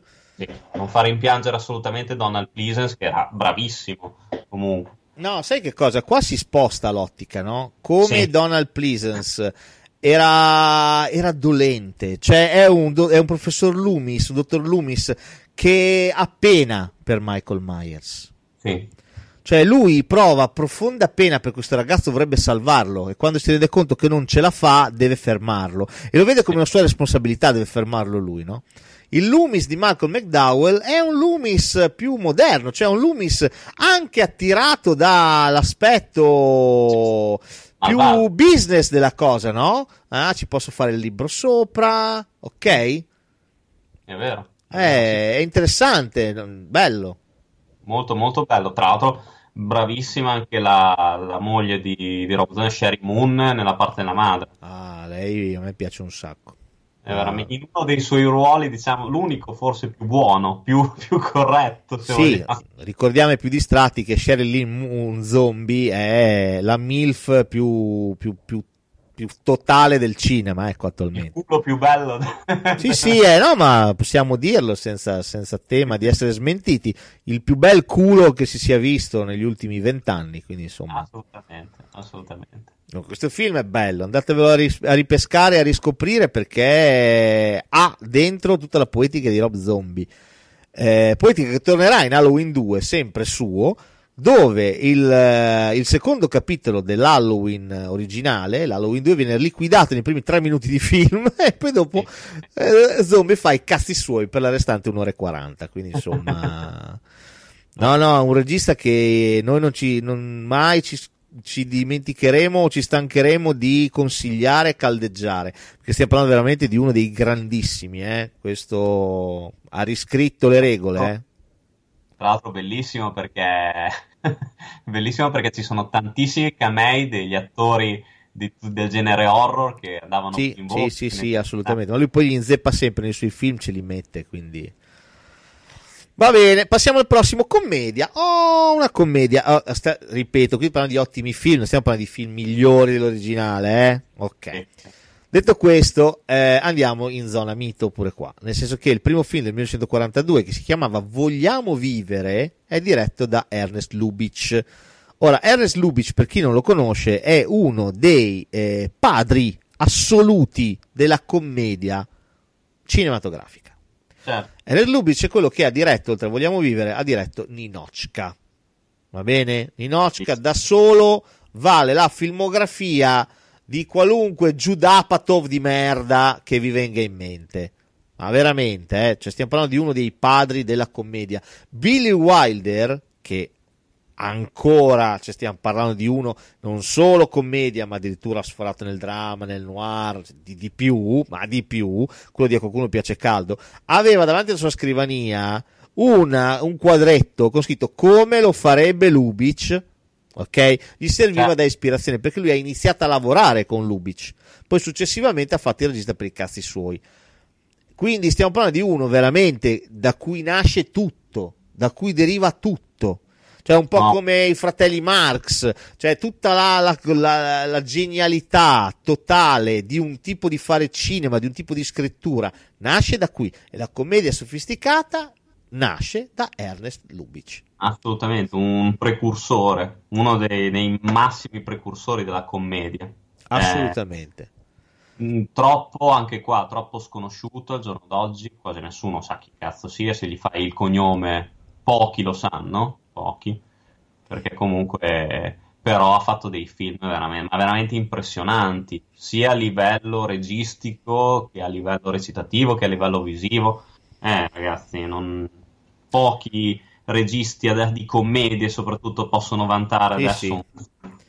Questo Vogliamo vivere, remakeizzato nel 1983 con il titolo Essere o non essere da Alan Johnson, il remake interpretato da eh, Mel Brooks e da sua moglie eh, Anne Bancroft, Sì, è la sì. storia di un gruppo di attori che eh, praticamente salvano un gruppo di ebrei dal nazismo. Esatto. Questo è. Il mezzo, ovviamente, il film fa morire da ridere intanto perché è divertentissimo. Esatto. Si chiama Essere o non essere perché eh, il monologo del buon Mel Brooks viene costantemente interrotto ogni volta che lui è, è patito di Shakespeare. Lui si crede un grandissimo attore, cosa che in realtà è così così.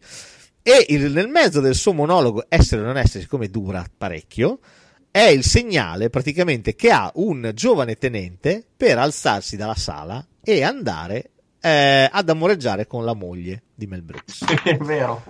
Quindi quando lui attacca l'essere o non essere, costantemente questo si alza e va via dalla sala. Ed è splendido vedere Mel Brooks come cerca di, di attaccarsi a tutto per farlo rimanere lì. Eh, Stiamo parlando veramente di qualcosa di, di unico. E, mm, questo è veramente un bellissimo film, un bellissimo film. Dentro c'è chiunque, anche qua eh, c'è mm, il dottor, c'è Doc Emmett Brown che Sì, fa una parte. c'è, c'è veramente, questo è bellissimo, è bellissimo perché unisce la commedia a eh, un messaggio estremamente potente. Se considerate poi che il film del 42 eh, Vogliamo vivere è del 1942 Sì. eh, avete un'idea di chi poteva essere Lubitsch. Quindi, insomma, veramente stiamo parlando di qualche cosa di, di oltre, ok? Ah, Stiamo parlando di qualcosa di paragonabile al grande dittatore di Chaplin, cioè stiamo parlando veramente di qualche cosa che nei tempi racconta i propri tempi e ha il coraggio di farlo, e sempre come lo fa usando la commedia. Perché ricordatevelo, lo diciamo sempre, il cinema di genere è l'unico che può raccontarvi i nostri tempi, quello che state vivendo. C'è qualcosa di spiacevole perfetto, la commedia è perfetta per raccontare. Assolutamente, no, assolutamente, cioè sottoscrivo ogni parola. La commedia e l'horror erano forse i due generi che più sapevano veramente raccontare le cose. Sì, sì, commedia, horror e fantascienza sono i tre generi per eccellenza che possono raccontare qualsiasi cosa. Veramente qualsiasi cosa, perché dietro una risata ci puoi nascondere tutto.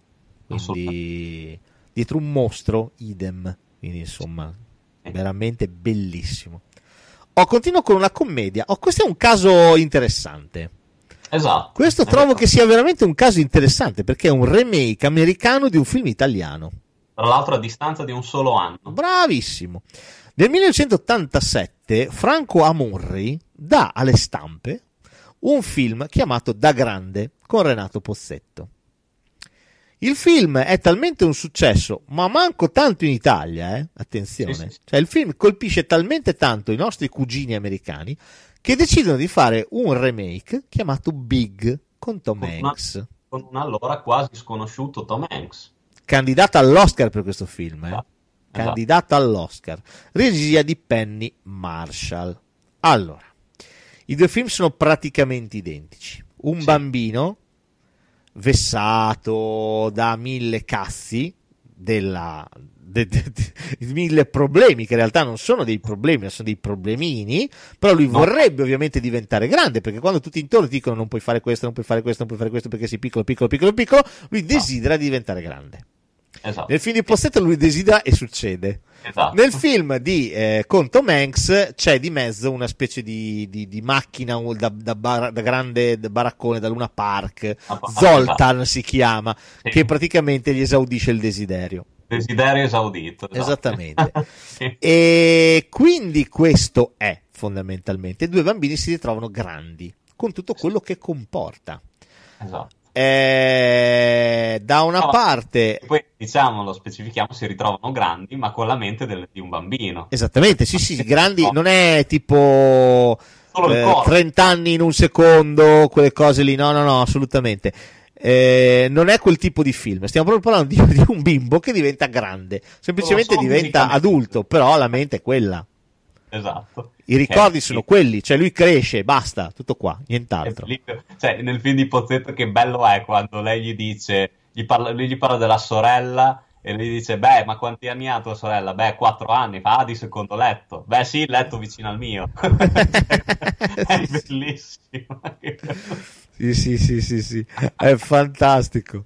No, no, ma è veramente bello. No, beh, anche il film con Pozzetto è veramente bello. Posso dire che il film di Pozzetto ha un finale, secondo me, più bello. Sì, è vero, molto, molto più, più poetico, più, più eh, proprio da bambino, cioè da, da sogno di bambino. Eh, eh. è bello anche il finale di Big, eh? Cioè, ci mancherebbe. È Sì, molto amaro il finale di Big. Eh, Sì, sì, que-. Quello italiano di Amurri è più una favola, no? Esatto. Svegliamo, tanto Big l'avete visto tutti. eh, Il finale di Big lui diventa, torna ad essere bimbo. I due si salutano. Tanto c'è la musica di Howard Shore sotto, che è qualcosa di strepitoso. E si salutano e basta. Tutto Esatto. qua. Nel film Esatto. di Amurri, eh, lui torna bimbo. E anche la maestra di cui lui si è innamorato decide di tornare bimba. Perché lui, eh, esatto, si dichiara anche da bimbo e lei capisce che È fantastica. È fantastica. Quella scena lì è. Il finale è splendido, eh. È stupendo, cioè è un film che fa sognare, fa, fa commuovere e sognare quello di Pozzetto.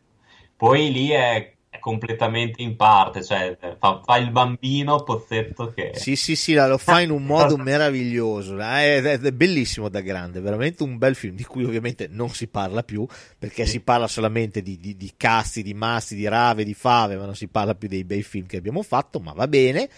E Franco Muri va detto che dopo questo film andò a lavorare in America Mhm.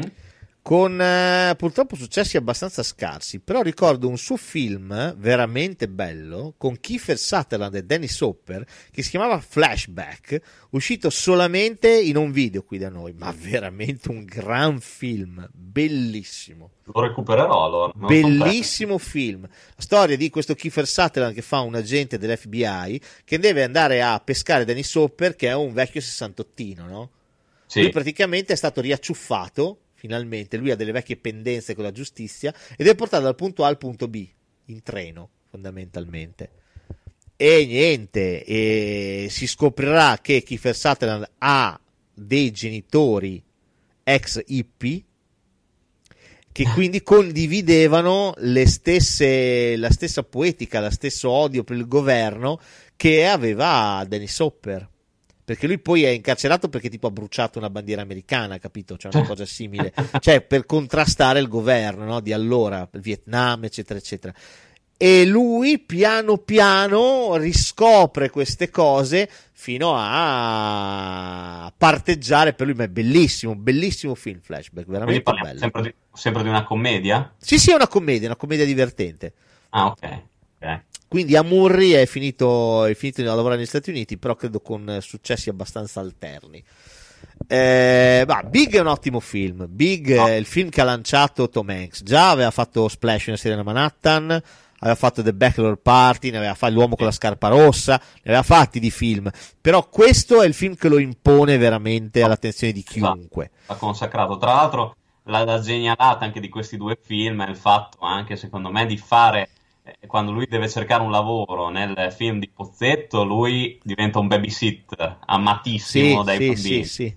Invece Tom Hanks trova lavoro in un'industria di giocattoli. Sì, diventa un Eh, testatore di giocattoli.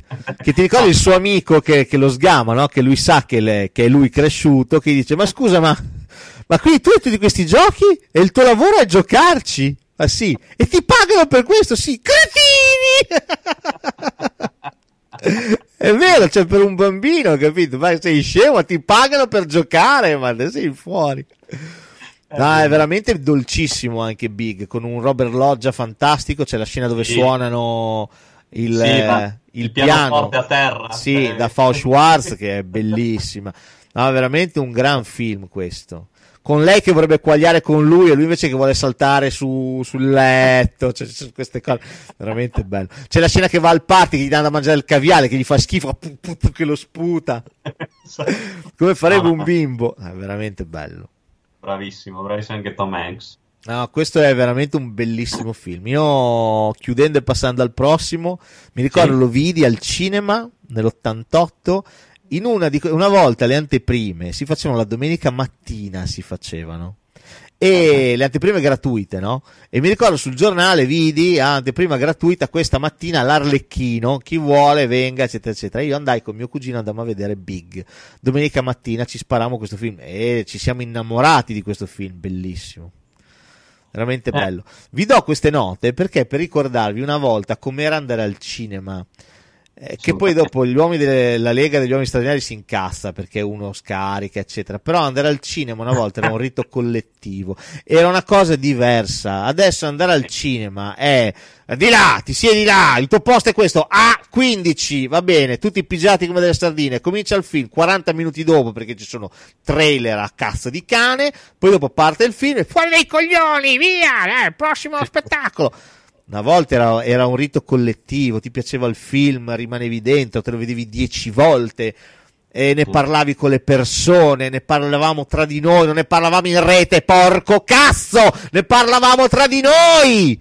Anche perché appunto è vero, andare al cinema era una festa, nel senso non c'era la fruizione di adesso, scarico eh, i film, i- vediamo i cose su YouTube, cioè andare al cinema era proprio un senso, dava anche un senso di fare andare al cinema con tutta la famiglia, dava un Sì. senso di unione, di un- Sì. cioè, una cosa veramente poetica, cioè il film univa, univa le persone, cioè ti dava modo di fare eh, c'erano i cineforum, che erano delle cose strepitose, che adesso anche questo, se non fosse per, per te che sei uno an- ancora che ha il coraggio di osare, di fare queste cose, adesso non ci sono Sì, quasi- adesso diciamolo piano, adesso prossima settimana facciamo l'ultimo film che è Barry Lyndon, per me veniamo in due a vederlo, io e forse un altro, quindi Barry Lyndon mi tiro una macettata nei maroni con Barry Lyndon, ma va bene. però insomma il cinema era un'altra cosa, veramente. Sì, il mio cinema però è morto, caro Carfa, non esiste Anche- più. Anche E il mio, quindi-. E quindi, essendo morto, sia a livello di contenuti, sia a livello di fruizione, io soffro e soffro veramente tanto. Vabbè, Sì. passiamo al prossimo. Oh, questo è un film nuovo. Oh, questo film l'ho messo perché ho detto, cazzo, se no dopo poi ci, ci criticano, non mettiamo mai film nuovi, film moderni. Eh, eh, che cazzo, questi qua, guarda come se la tirano, guarda che puzza sotto il naso che hanno.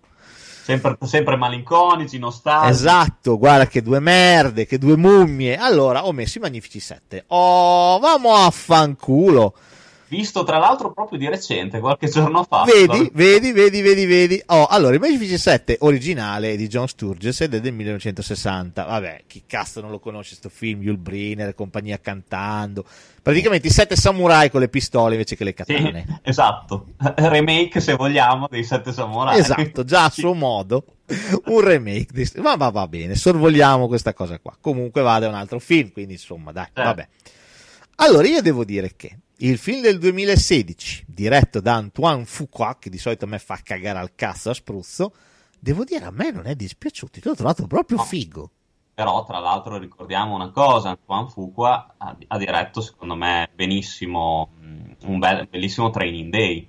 Non so se a te è A piaciuto. me quello non è piaciuto. Non è piaciuto? Non sono A me- tra i fan di The Training Day. L'ho trovato il peggior Denzel Washington di sempre e gli hanno dato l'Oscar per quel film di No, merda è- lì. è- no, tu guarda, ti dico, non mi è dispiaciuto il film, però non sono d'accordo con, Den- con l'Oscar a Denzel Washington perché ha fatto molto di me. Però Eh, il film so. nel complesso non ho No, non mi è dispiaciuto, ce l'ho trovato un buon poliziesco. Però il fatto Sì. che gli abbiamo dato l'Oscar mi sta sul cazzo. Eh no, que- quello sì anche Cioè, a me. me Ho lo fa stare sul cazzo, capito? Ho Non posso farci niente.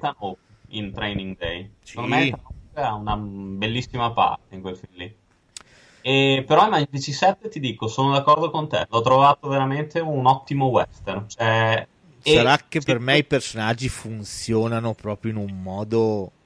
cioè, su- il, mio preferito, non so il tuo, Vincent D'Onofrio. Ah, te lo dico! Cioè, Vincent D'Onofrio, orsacchiottone, bellissimo. Cioè. È bellissimo, cioè, il personaggio, cioè, quando c'è poco da fare, Vincent D'Onofrio è un signor attore, che, che ne dicano, ma è un attore con i controcazzi. Anche quando ha fatto Kingpin, cioè, è stato il miglior Kingpin di sempre. No, ma Cioè, infatti Vincent- Daredevil è una signora serie perché c'è lui, eh, perché Sì, ci capiamo. Sì, sì, sì, sì, sì. No, è- e qua mh, bene anche per carità Ethan Hawke, Denzel Washington, eh, poi chi c'è anche quello di Guardiani della Galassia. Sì, c'è, c'è lui. Adesso Chris Pratt. Chris Chris Pratt. Anche lui mi piace tanto, però. eh. Anche Chris Pratt mi piace un sacco. C'è la morte di Chris Pratt che Sì, sì, sì, sì, sì, sì. è una No. scena veramente bella, eh. C'è anche, a me non è dispiaciuto, tra l'altro, anche Peter Sarsgaard come cattivo. Sì, no, Eh. assolutamente. Ma come mi è piaciuto molto, già- da te già citato Ethan Hawke. Per me fa una parte splendida, eh, Sì. Ethan Hawke. Tra l'altro è bello la cosa con, anche con il, cos'è il giapponese? Sì, sì, sì, sì, sì, sì, eh, veramente, no, per me, guarda, è un ottimo remake questo. Sì, sono d'accordo, sono d'accordo. Non, è- non ero sicuro, avevo paura a vederlo, ti dico. Eh. Anch'io. E invece poi mi sono divertito come un pazzo. Sì, sì, Denzel sì. Washington, fantastico. Cioè, Denzel Washington. eh, Ma veramente è molto carino questo film. Quindi ben venga. E, e secondo me non se lo sono cagato in tanti, ma per la maledizione che hanno i western. I western, oh, non- qua in. Italia non si riesce a No, riportarli. una volta sì, solo che è passato il periodo d'oro. Sì, adesso proprio non si riesce a riportarli in auge. No, E perché adesso- quella generazione lì è morta. Sì, Cioè, adesso proprio... funziona in questo modo. E la generazione western è la generazione di mio padre. Che tra Era l'altro, quella ho mai- generazione lì.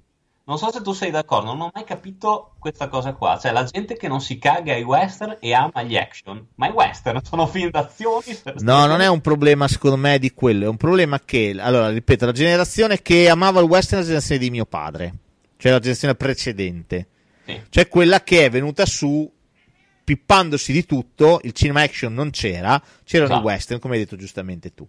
Quindi loro amavano il western. Sì, sì. Adesso è rimasto ad amare il western chi? Il cinefilo. Basta.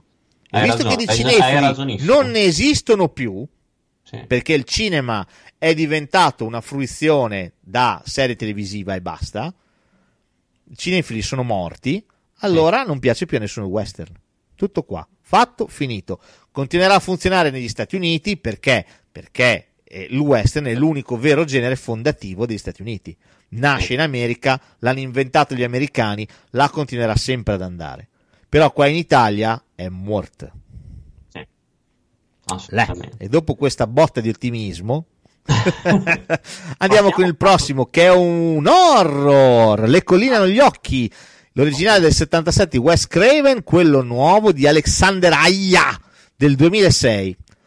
Oh, beh, questo Aya fa un bel lavoro, secondo me.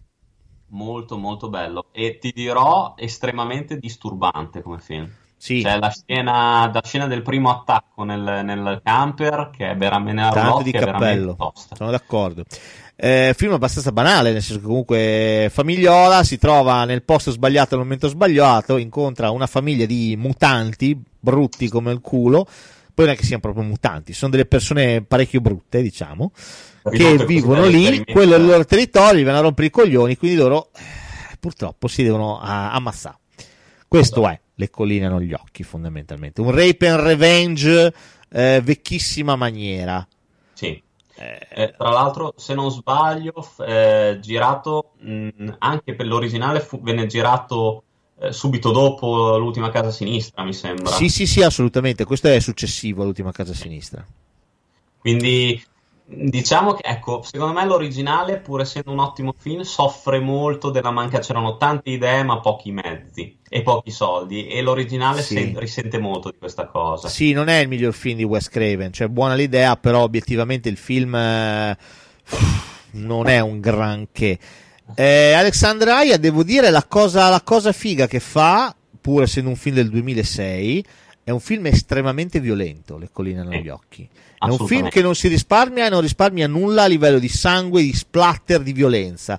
E questo è perché eravamo nel periodo d'oro che veniva dal torture porn. Cioè eravamo proprio in quel periodo lì, in cui a parte che la Francia ci aveva, ci aveva dato Martyrs, eh, ci aveva dato Frontiers, quindi era quel periodo magico in cui veramente ci stava arrivando una riflessione molto profonda, l'ultima che l'horror ci ha regalato negli ultimi anni, eh, proprio sul post 11 settembre fondamentalmente.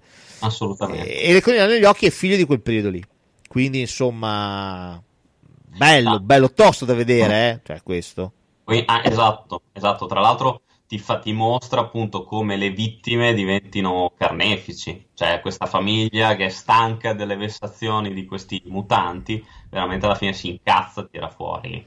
C'è un- Esattamente. E si ribella. E questo è un tema estremamente classico del. Se tu ci pensi, effettivamente la- la- questi mutanti cioè, ce l'hanno come esigenza perché loro mangiano chi uccidono, cioè quindi di nutrimento. Esattamente. Quindi se vuoi la violenza delle, delle vittime è anche superiore. Sì, Eh, infatti. Perché infieriscono molto di più su- sui mutanti quando si incazzano. No, no, ma Quindi- infatti è sempre il solito discorso, no? Rape and Revenge ragiona proprio su questo, su come Sì. ci sia sempre un effetto sproporzionato, no?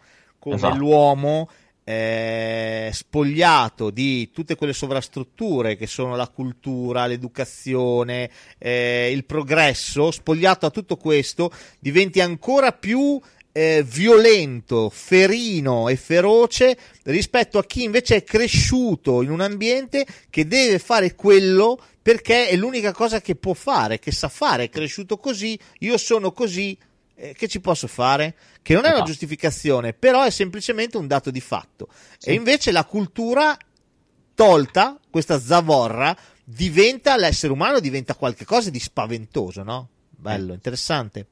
Molto bello, sì. Oh, passiamo al prossimo e poi citiamo velocemente alcune pessime idee. Sì. L'ultimo otti- ottimo film che ti cito è The Next Three Days, film del 2010, diretto da Paul Haggis, che è quello che fece Crash, vinse l'Oscar per Crash. Eh, Però qua lascio la parola a te perché io ammetto di non aver visto nessuno dei due. lo facciamo veloce veloce. Eh, The Next Three Days è il remake di un film francese estremamente recente, del 2008, quindi solo due anni prima, diretto da Fred Cavalier. Ehm, in originale si chiamava Purelle, per Mhm. lei, fondamentalmente, infatti in, in inglese è For Her. Eh, il film è la storia eh, gialla, se vuoi, di un'evasione. Una donna viene, una donna, una madre di famiglia, con tanto di marito e figlio, viene accusata di un omicidio. Il suo capo è morto, è stato ucciso e tutti danno la colpa a lei. Ci sono delle prove che la incriminano, per esempio il soprabito sporco di sangue, queste cose qua. Quindi lei viene presa e sbattuta in carcere. Lei eh, si dichiara innocente, ma questo non serve a salvarla. Il marito cercherà di salvarla in tutti i modi e quando si rende conto che la giustizia non può fare nulla, ma lui è convinto che la moglie sia innocente, decide di farla evadere. Il film racconta questo. Lo trovate su Netflix attualmente, la versione nuova, diretta da Polagis. È E... quella Russell, eh, no, con Sì, Russell sì, Crowe. sì, c'è, c'è Russell Crowe. Ed è un film bellissimo. È veramente bello, tesissimo. Sai chi c'è anche? C'è Brian Denney che fa la parte del padre di lui e fa Esatto. una parte strepitosa. Perché lui ovviamente non dice a nessuno il suo piano. Sì. Perché lui non vuole che nessuno sappia nulla, no? nemmeno i suoi genitori. Quindi lui quando decide di prenderla e portarsela via, di andare via col figlio, loro hanno ovviamente de- deciso di abbandonare il paese, Sì. lui non dice nulla a nessuno per evitare di dare indizi. Ma Brian Denny capisce tutto. Ed è spettacolare, capisce talmente tutto che prende la moglie e la porta in giro tutto il giorno. Stanno in giro tutto il giorno per evitare di essere in casa e per dover rispondere a delle domande. Veramente fantastico. Ah, è un bellissimo film The Next Three Days. Ti racconta, eh, c'è anche Liam Neeson che fa una particina, fa la parte di uno che è fuggito, è riuscito a fuggire da un, eh, da un carcere, fondamentalmente. Sì, non ammazza nessuno, spero qua. No, qua non ammazza nessuno, fa solo il consulente, diciamo, per Russell Crowe. Però è un film splendido, questo, questo è tesissimo, fino alla fine. Ci sono un paio di scene bellissime verso il finale. Eh, la scena in cui lui va a prenderla e stanno per scappare, lasciare il paese, solo che il figlio non c'è perché è una festa di compleanno e loro non hanno il tempo materiale per andarlo a prendere perché dopo che uno è fuggito ci sono tutta una serie di scadenze. Dopo eh, un'ora tutte le stazioni di polizia hanno la tua foto. Dopo due ore tutte le dogane hanno la tua foto. Dopo cinque ore tutti gli aeroporti eh, hanno la tua foto. Quindi, ok. quindi lui ha una, una tabella di marcia serratissima e quando lei si rende conto che non possa andare a prendere il figlio, decide di buttarsi fuori dalla macchina perché lei non gli frega un cazzo di vivere. Fantastico, lui che la prende e dice: Vai, andiamo a prendere il figlio. Bellissimo, bellissimo, un film splendido. Guardatelo. The Next Three Days, ottimo film. Molto bello anche l'originale francese, veramente Lo- bello. Lo recupererò anche questo allora. Oh, passiamo alle pessime idee, anche perché stiamo già parlando da un'ora e 45, mi sembra sufficiente. Oh, pessime idee. Beh, l'alba dei morti viventi di, di Schneider non poteva non finire in questa splendida classifica, perché è un uomo che ha la tracotanza di fare il Esatto. remake di Zombie di Romero, non può non finire nell'elenco delle pessime idee del cazzo. Vuol dire che non capisci un cazzo, esatto. Sì, sì, E vuol dire che non capisci un cazzo. Allora, prendi gli zombie e li fai correre come dei capretti. Bravo! E vai. Prima grandissima idea della minchia. E va bene, l'abbiamo detto un miliardo di volte, sono morti, cadono a pesti, che cazzo li fai correre, minchione, ci spaccano le rotule, ma va bene, facciamoli pur correre. Poi decidi di prendere uno dei film più politici che siano mai stati fatti, elimina tutta la politica, appiattisce tutto e butta tutto sull'azione. Ma bravo, guarda, complimenti, ma Ci mette de- poi oltretutto aggiungere, ci mette dentro un calderone di personaggi assolutamente piatti, Ad cazzum, sì, esatto, anonimi completamente. Forse quello a cui ti affezioni di più è quello, de- è quello da solo, nel magazzino. Forse, forse l'unico Sì, vagamente, vagamente. quello, forse. Comunque veramente stiamo parlando di un film che se gli dovessi dare un voto da 1 a 10, gli do 2. Sì, forse sì, anche meno. No, 2, dai, 2 ci sta, 2. Perché comunque passi il tempo via, ecco. Sì, due ecco, ci sta. Come passatempo, dai. Quindi, essendo un film che passa via veloce, quindi non è che, che sia noioso, quindi potrebbe prendere anche più di punteggio, ma avendo avuto l'assurda idea di fare un remake di un capolavoro come Zombie, ti devi beccare due, muto, zitto e vai a casa. Avanti. Esatto. Passiamo al prossimo. Oh, anche Kimberly Pierce nel 2013 ha avuto l'idea brillante di fare il remake di un capolavoro, anche questo, di Brian De Palma. 1976 Carrie, lo sguardo di Satana. Ma perché non facciamo un remake con Chloe Morenz che diventa una X-Men e le facciamo fare tutto quanto? Ma sempre, mi sembra un'ottima idea. Ma cioè veramente non c'è vergogna in sto film. Capito? Quindi io avevo nel 76 avevo Sissy Spacek, che era un adolescente tremebonda, alle prime mestruazioni, che si stava cercando di confrontare con la propria femminilità, che ha una madre soverchiante, che non fa altro che opprimerla, fanatica religiosa, in più lei scopre dentro di sé queste cose, questo potere che la spaventa profondamente, perché non sa che cos'è, che cosa sta diventando, forse ha ragione la mamma, sta diventando un demonio, e io l'ho sostituito con Chloe Moretz del 2013, che è una topona infinita. Esatto. Già questa cosa qua non ci sta con Kerry. In più, questa va in biblioteca, si documenta, va sul web. Ah, telecinesi, ah sì, cazzo, che figata. Sono diventata una X-Men e via, e vaffanculo. Merda, ragazzi. Che Cioè, no, anche questo non si guarda. eh. Non No, si guarda veramente. Cioè. Avanti col prossimo. Ma Bene. secondo me il prossimo tocchiamo proprio le vette della merda. Sì, io, io mi chiedo cosa cazzo gli è saltato in mente a chi ha deciso di fare il remake del Cielo sopra Berlino di Wim Wenders del 1987. Che, Cioè- cioè, io non è che sia un gran fan di Wim Wenders, però obiettivamente Cielo sopra Berlino è un film talmente oltre, vaffanculo, anche solo come idea, cioè come è girato, porco cazzo, perché Wenders può piacere o non piacere, però gira veramente da Dio, porca merda. Di, di cose di Peter Falk.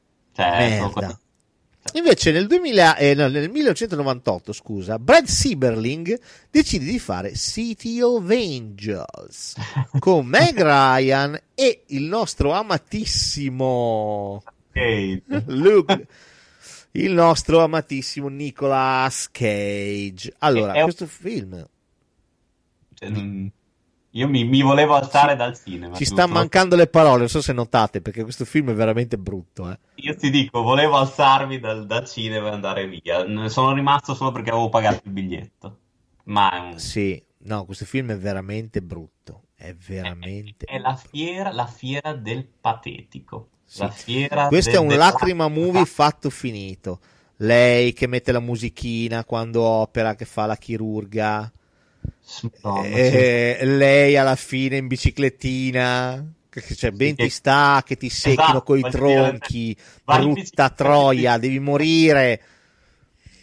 E poi, no, poi è bellissimo, eh, perché comunque ti cioè, tu sbatti contro un tir, ti viene addosso un tir, dopo la vede, sta morendo, ma è ancora bella, cioè non Beh, ha certo, questo- beh, ha un lei è- sulla fronte. Appena un po', appena un po', poco. Ma poi è anche questo di un'arroganza, cioè ci sono i dialoghi che, che- che- che ha lui insieme al suo amico Angelo sulla scritta di Hollywood, cioè sono di una tristezza, sono di una tristezza. guarda, veramente.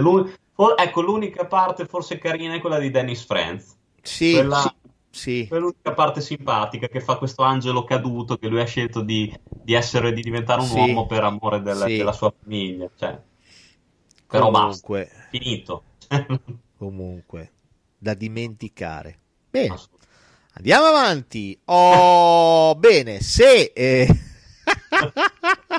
Atene soffre, Sparta non ride, perché eh, nel 2003 il nostro amato, beh, doveva finire in questa classifica, lo citiamo troppo spesso perché non dovesse finire in questa classifica, Marcus Nispel Marcus Nispel. mi gira, ha anche lui la tracotanza di fare un remake di Non aprite quella porta, Ma io dico, classico del 1974 diretto a Tobuper. Film amatissimo dal nostro Francesco Fossa. Il remake, dico, ma... attenzione. Miseria. Come cazzo si fa? No, cioè, non, non esiste niente dell'atmosfera originale qua. No, Abbiamo proprio solo... è l'emblema del- dell'ultimo horror d'accatto che ci stiamo trovando tra il cazzo in sti giorni, in sti anni qua. Guarda, Guarda. più tardi, due giorni fa, mi sono visto The Bye Bye Man, una cosa che non si guarda. Che schifo. Io ti dico, cioè, io credo che non aprite quella porta, il remake si possa riassumere in eh, maglietta bagnata, tette che sballonzano e grida isteriche a manetta. Di Jessica Biel, sì, sono d'accordo. Basta. No, eh, questo film non ha un verso perché tu in una, cioè, quando tu prendi un film che racconta di una famiglia cannibale che eh, non solo si mangia le persone, ma usa i loro corpi per fare oggetti d'arredo e ci costruisce sopra la sua intera vita, il suo intero ciclo vitale. Tu non puoi raccontare questa storia nel modo laccato nella quale la racconta Nispel, in cui tutto è laccatissimo, con questa fotografia pulitissima. No, esatto. Cioè, non puoi farlo con questa fotografia solare. Cioè, tu non lo puoi fare, tu sei un pezzente. Ci No, vuole eh. sporco, lercio, merda per raccontare queste cose. Il disagio, il putridume dell'animo umano. Lo devi raccontare come lo raccontava Tobuper. Persone che non avevano una via d'uscita. Cazzo, che facevano questo perché il loro paese li aveva abbandonati. Sì. Capito cosa porta, racconta di questo, racconta di una gioventù che non è più una gioventù a cui è stato sottratto tutto. Nel 74, eravamo appena usciti dalla guerra del Vietnam, l'America era devastata, era lacerata, così come l'anima No, di Leatherface e di tutti quanti e non potevano altro fare che imporre dolore al prossimo. Ma poi, no, la cosa bella è che Nispel crede di avere quella, il colpo, adesso ci mette il colpo di genio per aumentare la tensione. Mette il found footage, il filmato all'inizio e alla fine, Sì, così certo. sembra che sia una cosa... Certo, certo, certo. Para- Vabbè. Adesso devo informarmi dove vive, così lo vado a tirare sotto Nispel. Così forse smetti di, di dirigere film. Va bene. Oh, ma andiamo avanti perché non abbiamo mica finito. Eh no, c'è ancora tanta merda. Oh, nel 2014 José Pedigna decide, anche lui, questo dabbenuomo, decide di remakeizzare in un modo veramente patetico Robocop di Paul Verhoeven nel 1987. Allora, posso dire una cosa che hanno in comune tanti registi pezzenti, che credono che mettendo dentro a cazzo degli attori famosi si possa fare un bel film. Ah sì, se, se tu li dirigi a merda, cioè, perché sono tutti fuori parte. Eh, Gary Oldman è fuori parte, Michael Keaton è fuori parte, Samuel Jackson è fuori è parte. fuori proprio del tutto Samuel Jackson. Cioè, mh, e a parte, sì, non hai neanche, ma anche lo stesso Robocop, anche la stessa esteticamente, fa cagare. No, ma infatti, cioè, il, il problema di questi è che pensano che aggiornando gli effetti speciali hai aggiornato il film, non hai aggiornato niente. Di nuovo, nel, nell'87 Verhoeven fa un film estremamente politico, porco di un culo, va bene? Estremamente politico, dove la polizia, che non era la polizia, ma era lo Stato, aveva preso un servitore dello Stato, cioè un poliziotto, e lo aveva trasformato in una macchina da guerra, va bene? Senza più umanità, perché questo fa lo Stato. Perfetto. Ok, quest'uomo si riappropria della propria umanità, Cioè, della propria famiglia, dei propri ricordi, perché sono cose che lo legano alla propria umanità. E quando ritorna a essere uomo, allora non gli va più bene un cazzo. Ed è lì che lo Stato decide di combatterlo.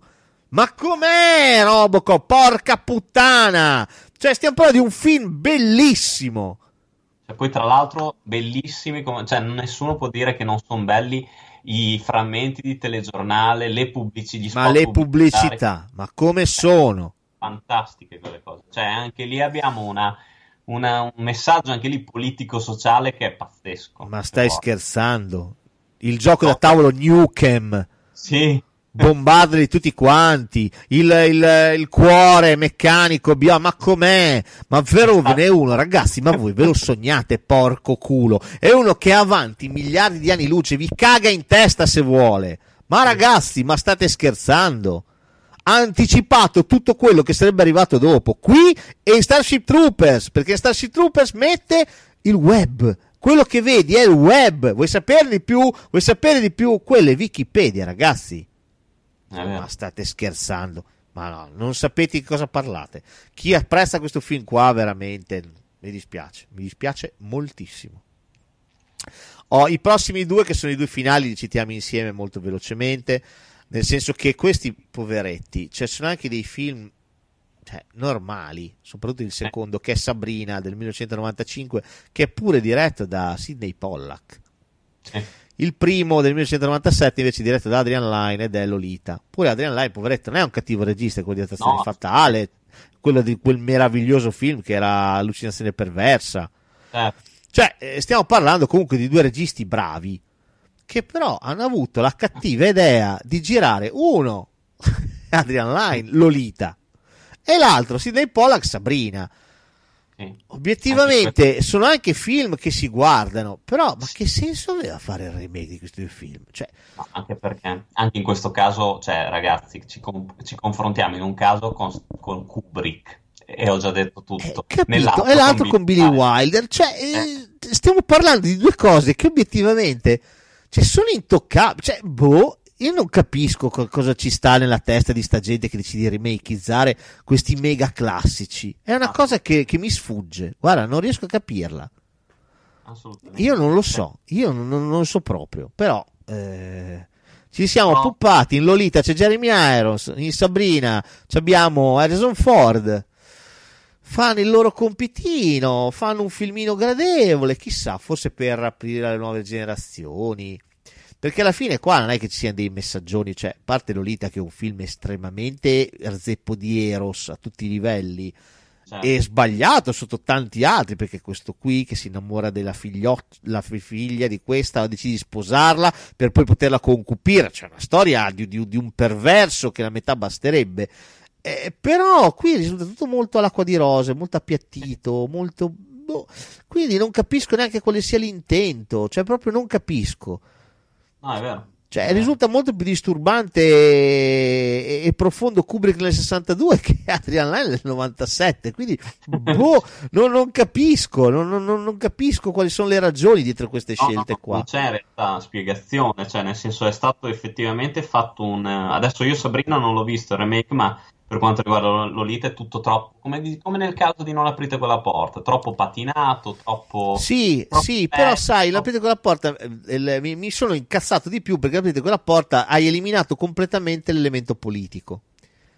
Allora lì proprio vuol dire che il film non l'hai capito, cioè proprio Sì. lì non hai capito niente. Hai fatto tutta un'altra roba, allora per quello che mi, mi sono infervorato di più.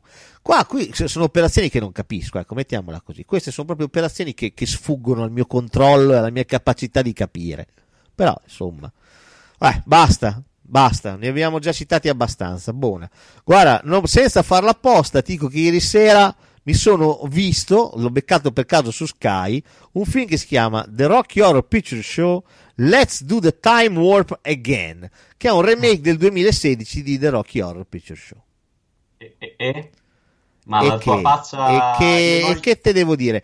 Cioè, le canzoni sono più brutte, cioè, Mm. sono uguali ma sono arrangiate a cazzo di cane, quindi sono più brutte.